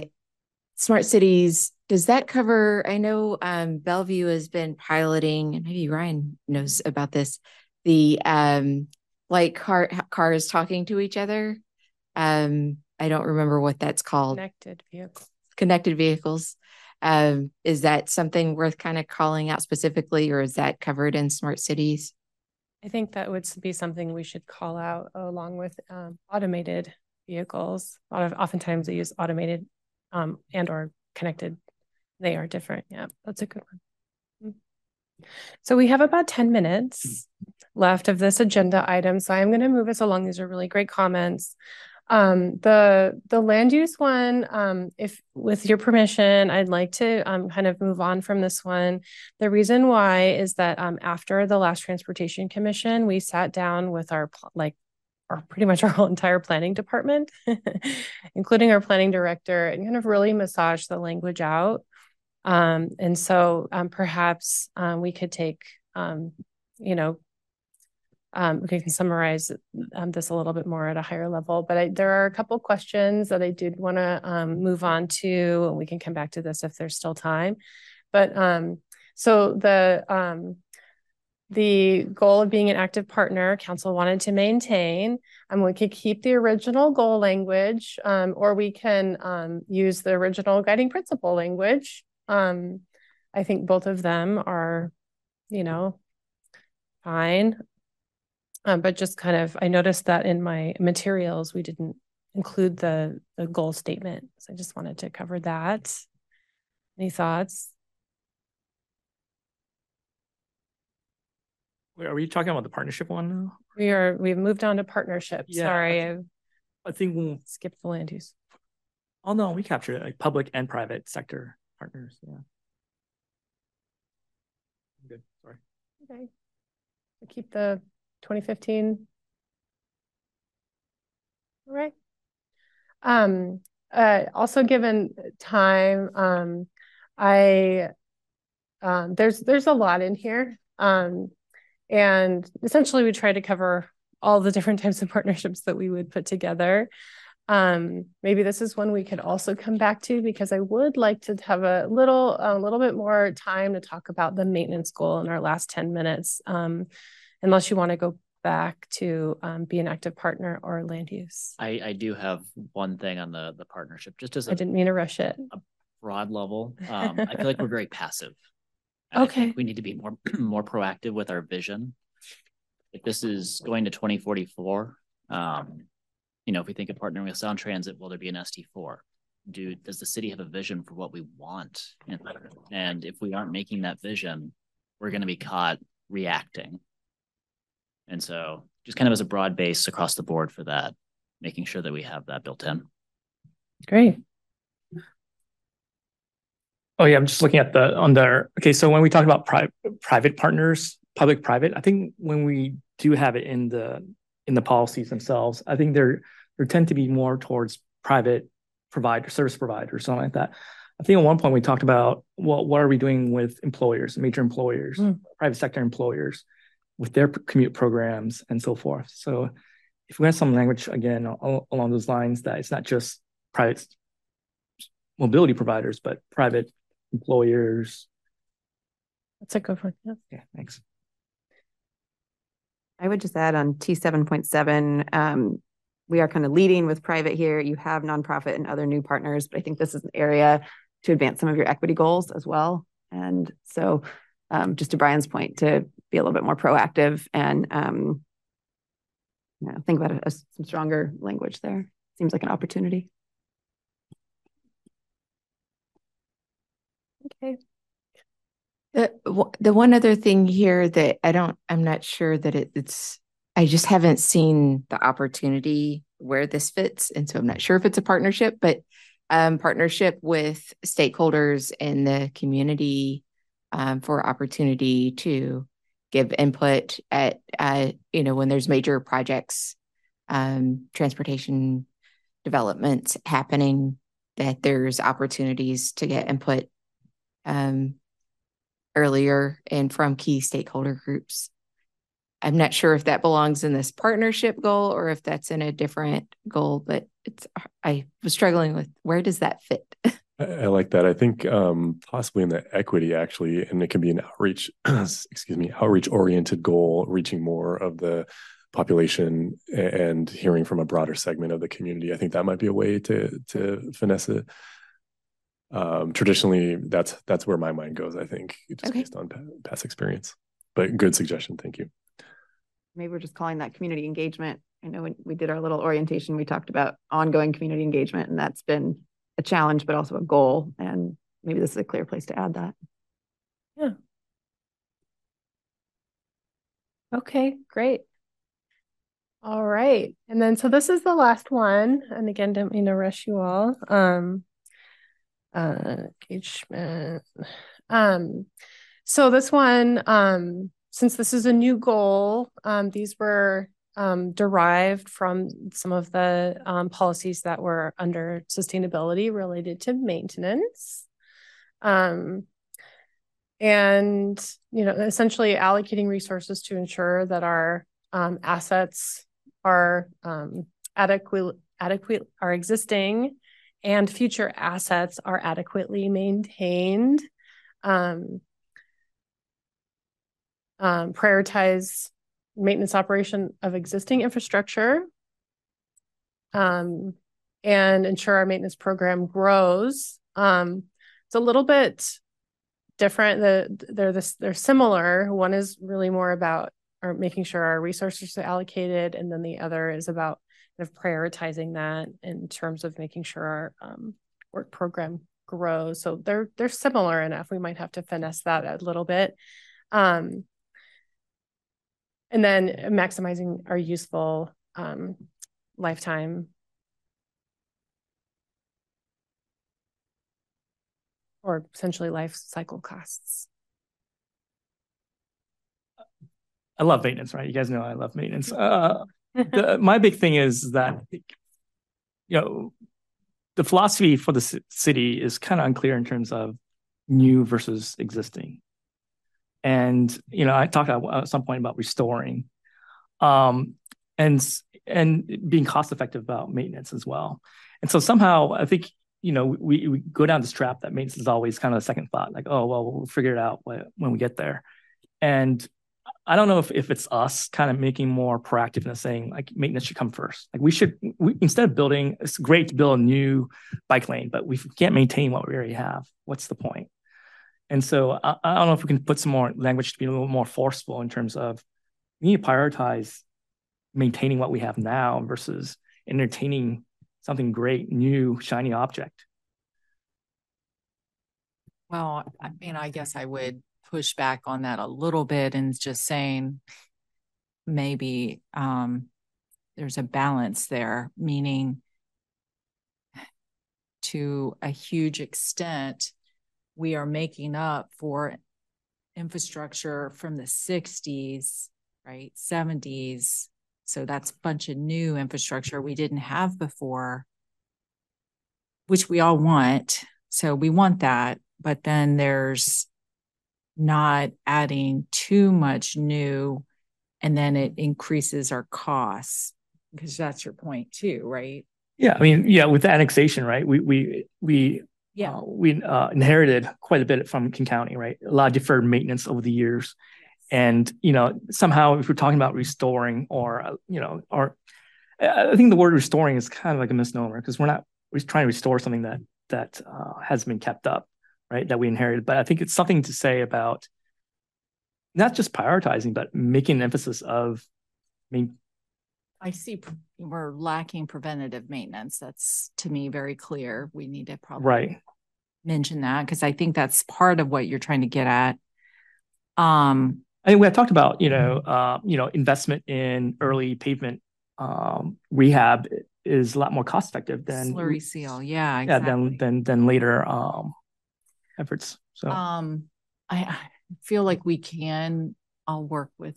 I think we need to pull in maintenance, because I feel like there's a couple things that we need to, I don't know how much detail you want to get into here, because we're woefully behind on our sidewalk maintenance. I mean, all you got to do was walk down 132nd to 32nd Square Park and just see the buckling of our panels. And it's a balance. We have some old trees there, and we constantly grind those down, the panels. It's a balance. So, but we probably need to do something, right? Yeah, and it's tying it back in, because, you know, it was kind of shocking when we talked about what budget had been spent and what was originally envisioned, and it was kind of lopsided that maintenance was never. Well, and I don't know if you've, follow the state of Washington. The state of Washington's maintenance, so this is them doing overlay and that sort of thing. I think of their total budget is 3 or 4% of their total budget, because it's all on new infrastructure. Mm-hmm. You know, that's the demand. That's the greatest demand. But we know their roads need to be repaved. They're terrible. I think we're a little bit better at that, because we do have dedicated funding. We're very fortunate. We do. But as we're seeing, we're not keeping up with the costs. And another piece there I think we need to put in there. And again, Patrick, maybe you're trying to get at that. Like, we need to find more innovative, cost-effective maintenance methods, like asset management. And I was just going to make a comment about, we talk about adequately maintained, but my brain is screaming safely maintained. Are there sidewalks that are no longer safe for my 90-year-old parents to walk up and down on Lake Washington, that kind of thing? Yes, and he's pushing a wheelchair, you know, that kind of a thing. So maintenance also points to that. Yeah, and to me, this second one, prioritize maintenance and operations, it seems like it's self-contained within, like, oh, if you are going to do new infrastructure, make sure you have a plan to maintain it. But it doesn't cut across the other categories of, if you're talking about strategically over the entire budget, I think the budget maybe should have more emphasis on maintenance rather than on new and capital.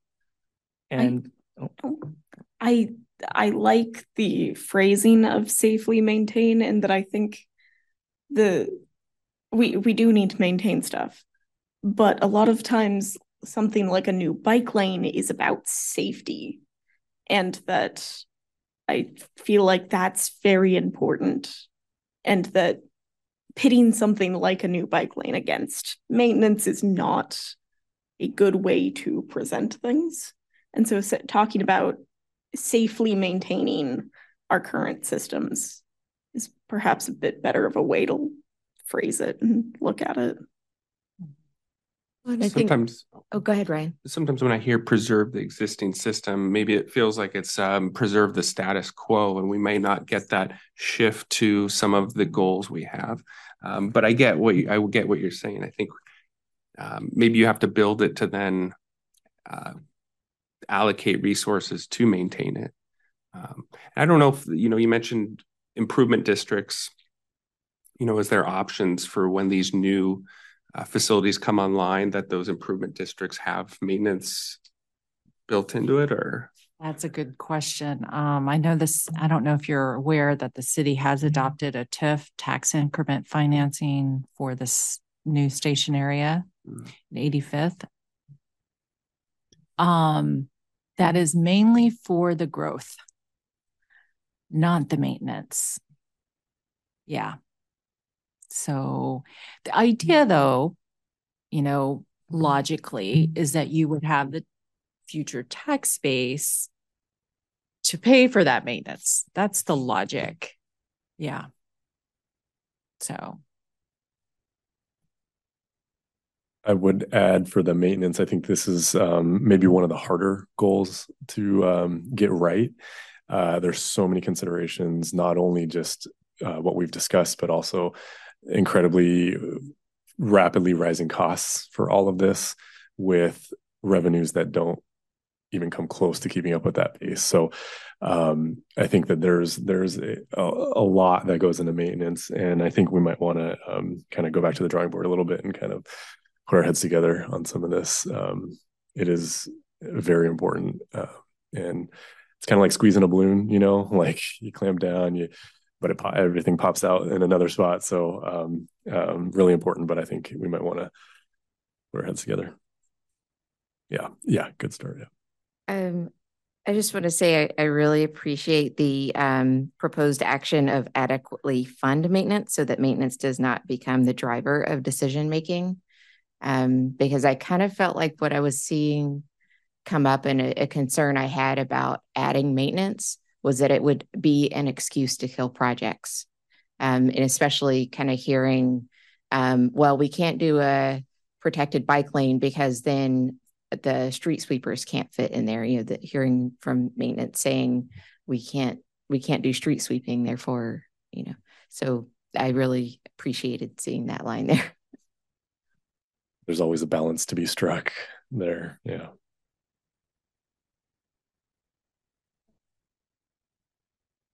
Well, really great discussion, everyone. Thank you. So we will be back for the joint meeting on October 25th. We're going to touch kind of one more touch with the joint commission on the kind of a high level of the policies, or pretty mostly the goals and policies. The Planning Commission is going to be at a lot less detailed. And then we'd like to start talking with you all about how we plan to prioritize our projects. So that'll be an exciting time for this plan update. So there's a lot more to come for the next couple months. Kimberly, can you clarify, is that the commission's date? That's the Transportation Commission's date. Planning Commission will join the Transportation Commission. Because October 25th, I thought, was a Thursday. It's a Wednesday. Okay, my bad. Thanks. We should talk about how we're going to structure the room and that type. Yeah. I was actually wondering if you could give a little bit more detail about that joint meeting and what the kind of objectives are. At the end of the day, I would like the entire group to be comfortable with the final goals and the goal statements, particularly the Planning Commission. So they're going to be a little bit less far along than you are all, but, for instance, this, the maintenance, we've talked a little bit about that too. It's still, we haven't kind of pinned down that goal statement yet. But then, really just kind of getting an endorsement. But then we would like to start talking and get some, I'm not sure if I want to use the term recommendation, but good feedback on the proposal for the prioritization process. And so what we plan to do is talk a little bit about what we would propose to prioritize projects. So for instance, in the active transportation plan, we used a criteria for access to activity centers. In our conversation with our planning department, you know, they had, and others have used that term as well. And the thought is, well, you know, what does that really mean? That actual term isn't really in the comp plan. We use certain like areas that were zoned a certain way for that. And then, you know, there are other places that we, you know, that are full of activity or we want more activity that might not fit into. And so kind of broadening that scope in terms of like what does access mean? Access to transit, is that existing transit? Do we look at the 20 years down the line? Do we look at other places that's not included in metros? You know, so some of those conversations, kind of walking through certain measures that we might use for our prioritization, and getting some feedback on some recommended ways that we might use those. I guess I was wondering, so it sounds like it's primarily about how the transportation plan becomes an element in the comprehensive plan and that there's consistency in language there. And I was wondering if there's going to be any conversation around just sort of the connection between transportation and land use and, you know, that part of the comprehensive plan. Yes. And in fact, Victoria and I were just talking about that the other day where, that would be one area where we would get into policy, into the policies with them. Okay. And so at this next joint meeting? At the next joint meeting, because that's really their bread and butter. Right. And so going through, we've worked really closely with the Transportation Commission on all these, you know, active transportation and transit and partnerships. But now that we have this opportunity with you all here, Planning Commission, thanks for joining us. Let's go through these land use policies and see if they really relate back to you. That's because it would be too much to kind of go through all of this with them, but we did talk about, so thanks for mentioning that because that was an idea we had. Okay, great. One thing I want to emphasize about where we're at in the process is that, and Kim is mostly shouldering this, but there's a lot of parallel processes going on right now. We got Transportation Commission, Planning Commission, City Council. And so we're getting a lot of feedback. So it's going to get a little bit complicated in the next couple months or so. And it's going to probably pick up and get really fast, really quick. So just wanted to mention that there, Kim in particular is dealing with a lot of moving pieces right now. So going to Planning Commission tomorrow night. Exactly. Yeah. So, and then council in November. And so, yeah, the pace is going to get really fast here. Back to you, Faye. Thanks. Thank you. And Brian just pointed out to me that there is a gap in the timestamps on the. I noticed that today, and it's one of those things, you know. Apologies for that. That was my mistake. I think I might have deleted a row from a previous agenda and then forgot to update the time. So, okay. Sorry. Okay. Just wanted to make sure it wasn't like, and you know, something was supposed to be there that wasn't. Okay. No, that's just a mistake. Okay. So I think now we're just moving on to comments and updates. And Doug, I guess are you leading that? I have a couple of these, but actually the first one is Park Lane, and Victoria is going to take. Okay. So thank you. So I'll just chime in. We presented the plan to council 2 weeks ago now, just after Labor Day, and council motioned unanimously to not close Park Lane to vehicle traffic. So it will remain as it is, still able to close it for special events and things of that nature. But we are no longer proceeding any study or evaluation of temporary or permanent closures as was developed in this study. So it was a very clear directive from council. They did express it's not a final everlasting decision. It could be revisited in the future, but council really emphasized that we have a lot of priorities we want to do in the city, right? We have sidewalk gaps, we have bike lanes we want to do, and they really felt to do Park Lane right and the funding it would require could be better spent on our other safety priorities citywide as opposed to this one block downtown. And then they also really emphasized that the successful examples did have strong support from the business community, because it really is an economic development strategy. So if there's a really strong opposition, it didn't seem like the right time to pursue that conversation. And then the third thing that we're still working on is council directed us to look at downtown as a whole. And they asked, well, you know, we're looking at this one block, but what about the east block of Park Lane? What about this big connection from the waterfront to Kirkland Urban? And what about the scramble and all these other things we know that are coming? So I believe when planning department is going to go to council as part of the comprehensive plan, they're going to ask for a little bit more clarification on what does that look like. That could be as simple as revisiting all of our policies and neighborhood plans to date and refreshing council on the vision we already have. It could be as on the complete opposite end of the spectrum, updating the downtown action plan, which would be another work plan item for the planning department. So kind of a spectrum of what could happen there, but that was the outcome of the decision. So not planning to return to commission to discuss it further. Happy to answer any questions or comments if you had on the report or the town hall we had, or I don't know if any of you tuned into that council meeting a couple of weeks ago, and happy to answer any questions. I know it was kind of a surprise, but I will say one thing I would be interested in, if the path does go towards kind of reopening the vision of downtown, not only from a planning standpoint, but a transportation standpoint, does it go into the KTP? Is it a policy or action? Yeah, maybe that's a mid-ground between look at what we have, redo the action plan. Maybe it's, hey, there's a specific project or policy called out in the TMP.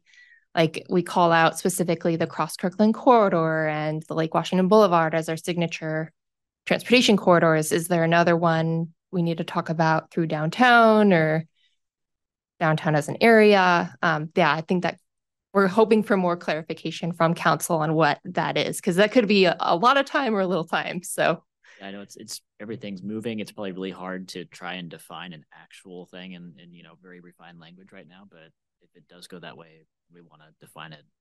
Hopefully we can get it in.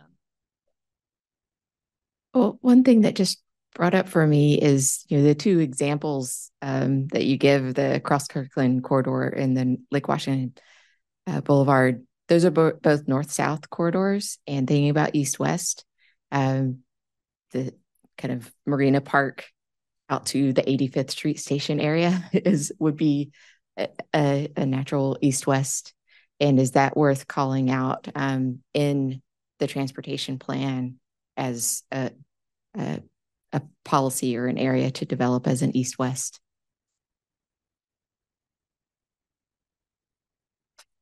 That's a great point. And our city manager actually made a similar point. And so I think something we can look at for sure.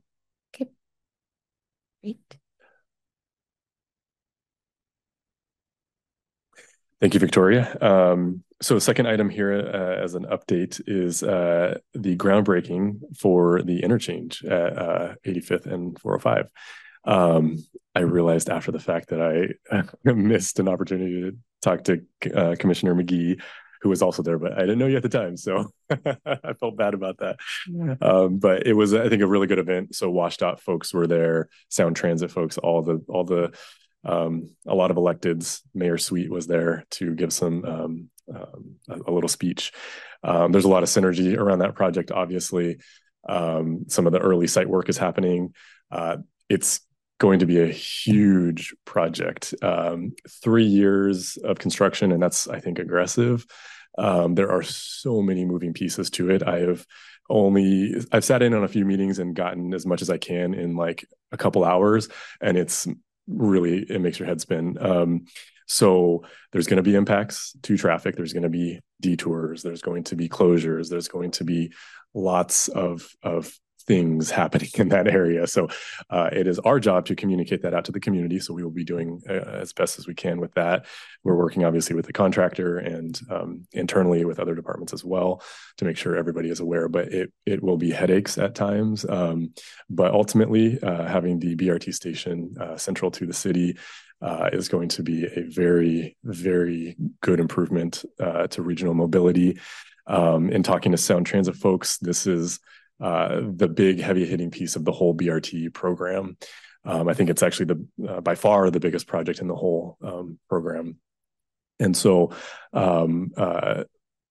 just kind of cool to see that. And you know, I know my predecessor, Joel, did a lot of work to get those agreements going. So there's a lot of, homage to be paid to Joel. So we'll be working now on sort of the implementation side. Any questions on that? Commissioner McGee, do you have any thoughts since you were there? I just, for that project, it is really big. And I think it really showed in who all came from around the entire region to attend and kick it off. And so I think it will be a very big investment and a very good thing for. To have Roger Millar give sort of a, kickoff speech, that's pretty big. He's the transportation secretary. So yeah, it showed for sure. Lots of energy. The next item we have here is utility box art wrap. So that was at the same meeting as Park Lane was decided. Council also heard presentation about utility box art wraps. And if you're not familiar with that, it's the very nice, wraps around the signal cabinets. I think Seattle has had it for a while. I've seen it in Issaquah, I think Bellevue in areas, kind of like a placemaking, community building type of thing. So the conversation was really good with the council. They're looking at, I believe it was 13 locations initially, and then kind of reassessing.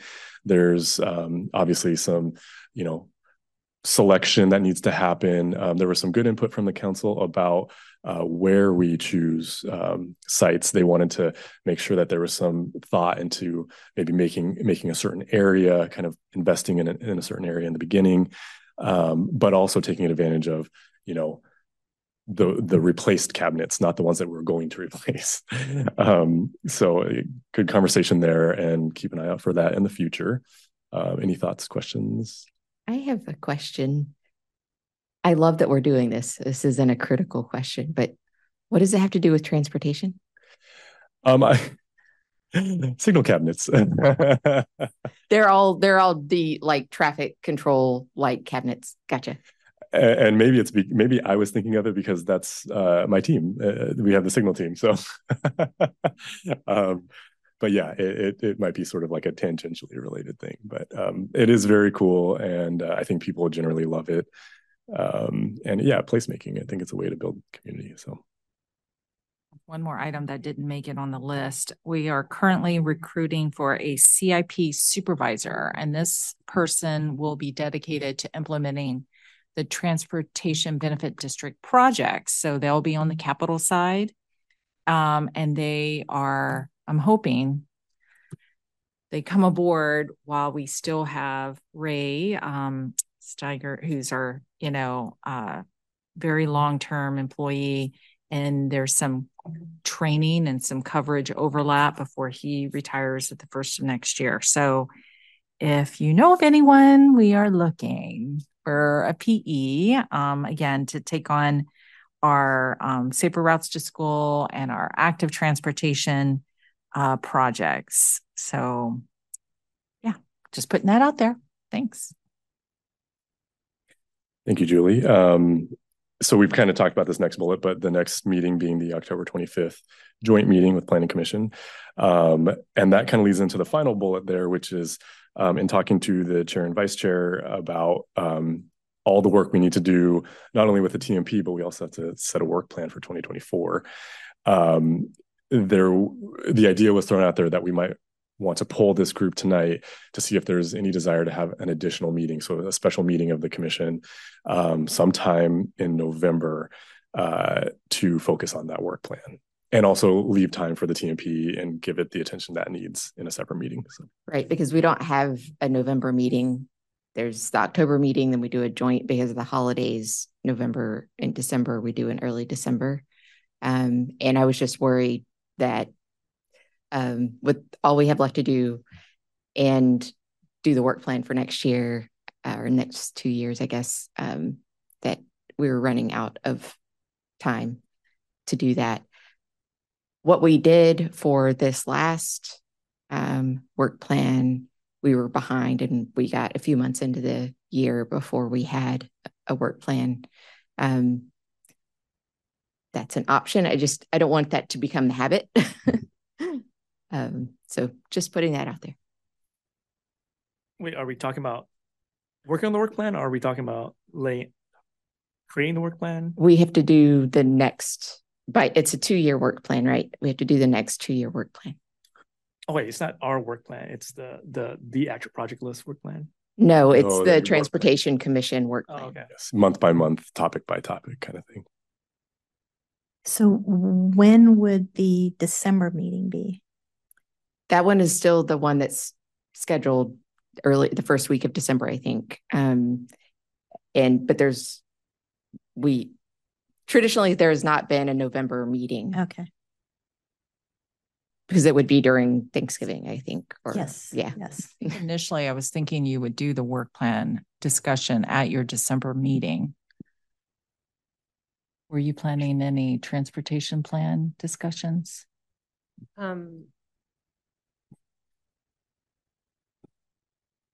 We could probably use time at every meeting because of what Doug had mentioned. Things are going to start moving really fast. Mm-hmm.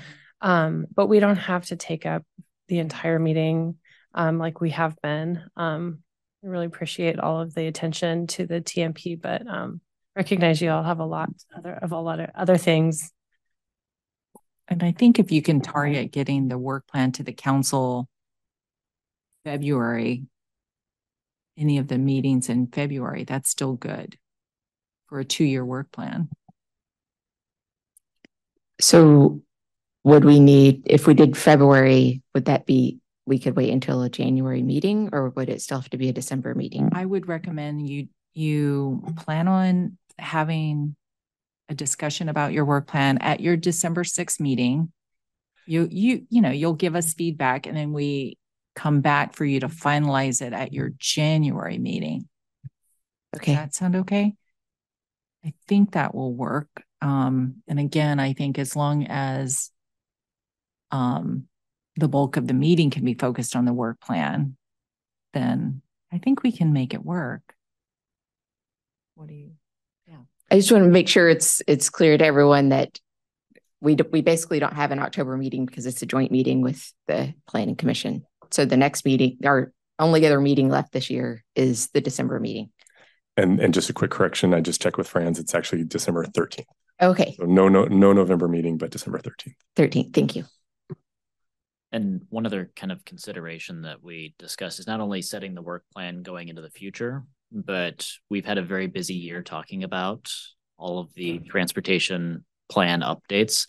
So there's items on our current work plan that we haven't really discussed and have been a little behind. So kind of considering if we want to add an extra meeting, that may allow some time to really catch up on some of those topics as well. I mean, as someone new, I'm game for another meeting. So if you need another voice to say another meeting, I'm here for it. Love that new energy. and I agree with that. If we need to set a meeting, I feel like it's just a replacement for a meeting that we're not having because of the holiday. Mm-hmm. Yeah, we just talk a lot. So yeah, as optimistic as we are about accomplishing things quickly and so forth, we tend to talk a lot. So yeah. So possibility would be November 15.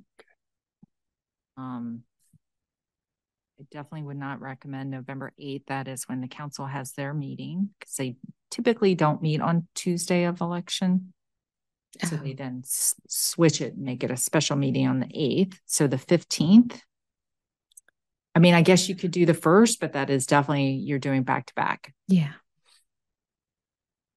Is the 29th an option, or is that too late? Oh, 29th of November.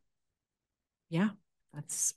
The only, I think it could work when we get close to getting two meetings within 2 weeks. It's hard to turn around a packet. Right. That's okay. We can do it.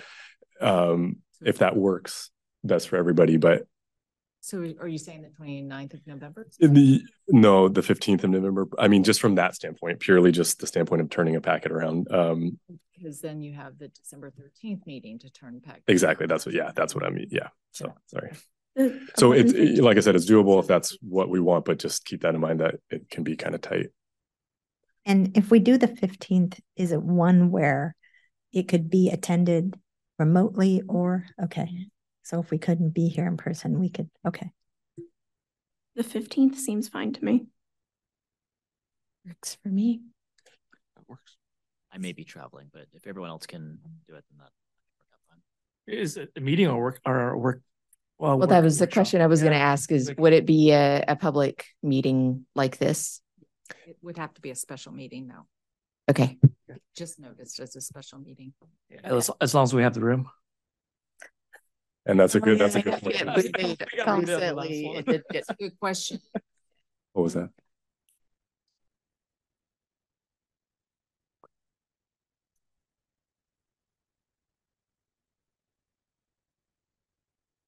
Okay.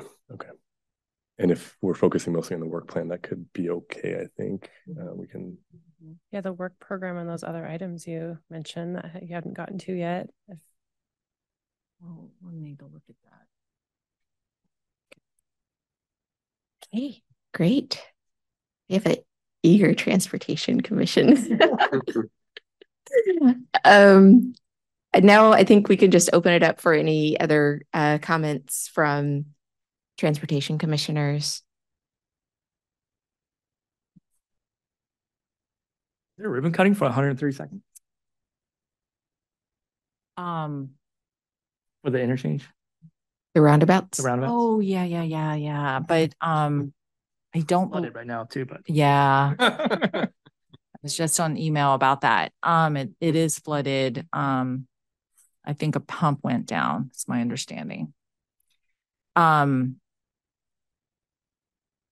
Let me check on that. I know there probably will be, it's a question of timing because they're telling us, WSDOT's telling us it'll be operationally functioning, this time of year in 23, but it's technically not going to be closed out or done until they can actually pave it, and they won't be able to pave it till, as you know, next spring. So I'll find out about that. Curious. Yeah. Yeah, no, it's good.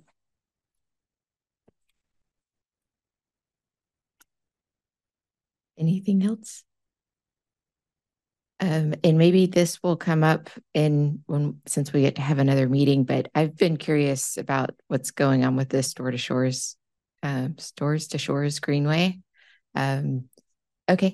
Yeah. So that's just a 30% design. And we've just started to do some outreach to the neighborhood associations. Why I will not be present for your November 15th special date. Yeah, it's going, I would say. I think people have a lot of strong feelings about the diverter and the stop sign changes that have been done on the past Greenway. So we're really incorporating lessons learned from the first iteration and really applying that to the design and messaging that. So it's an ongoing process. I don't know if that's a project we should come back to commission as it's further along in design or. Okay.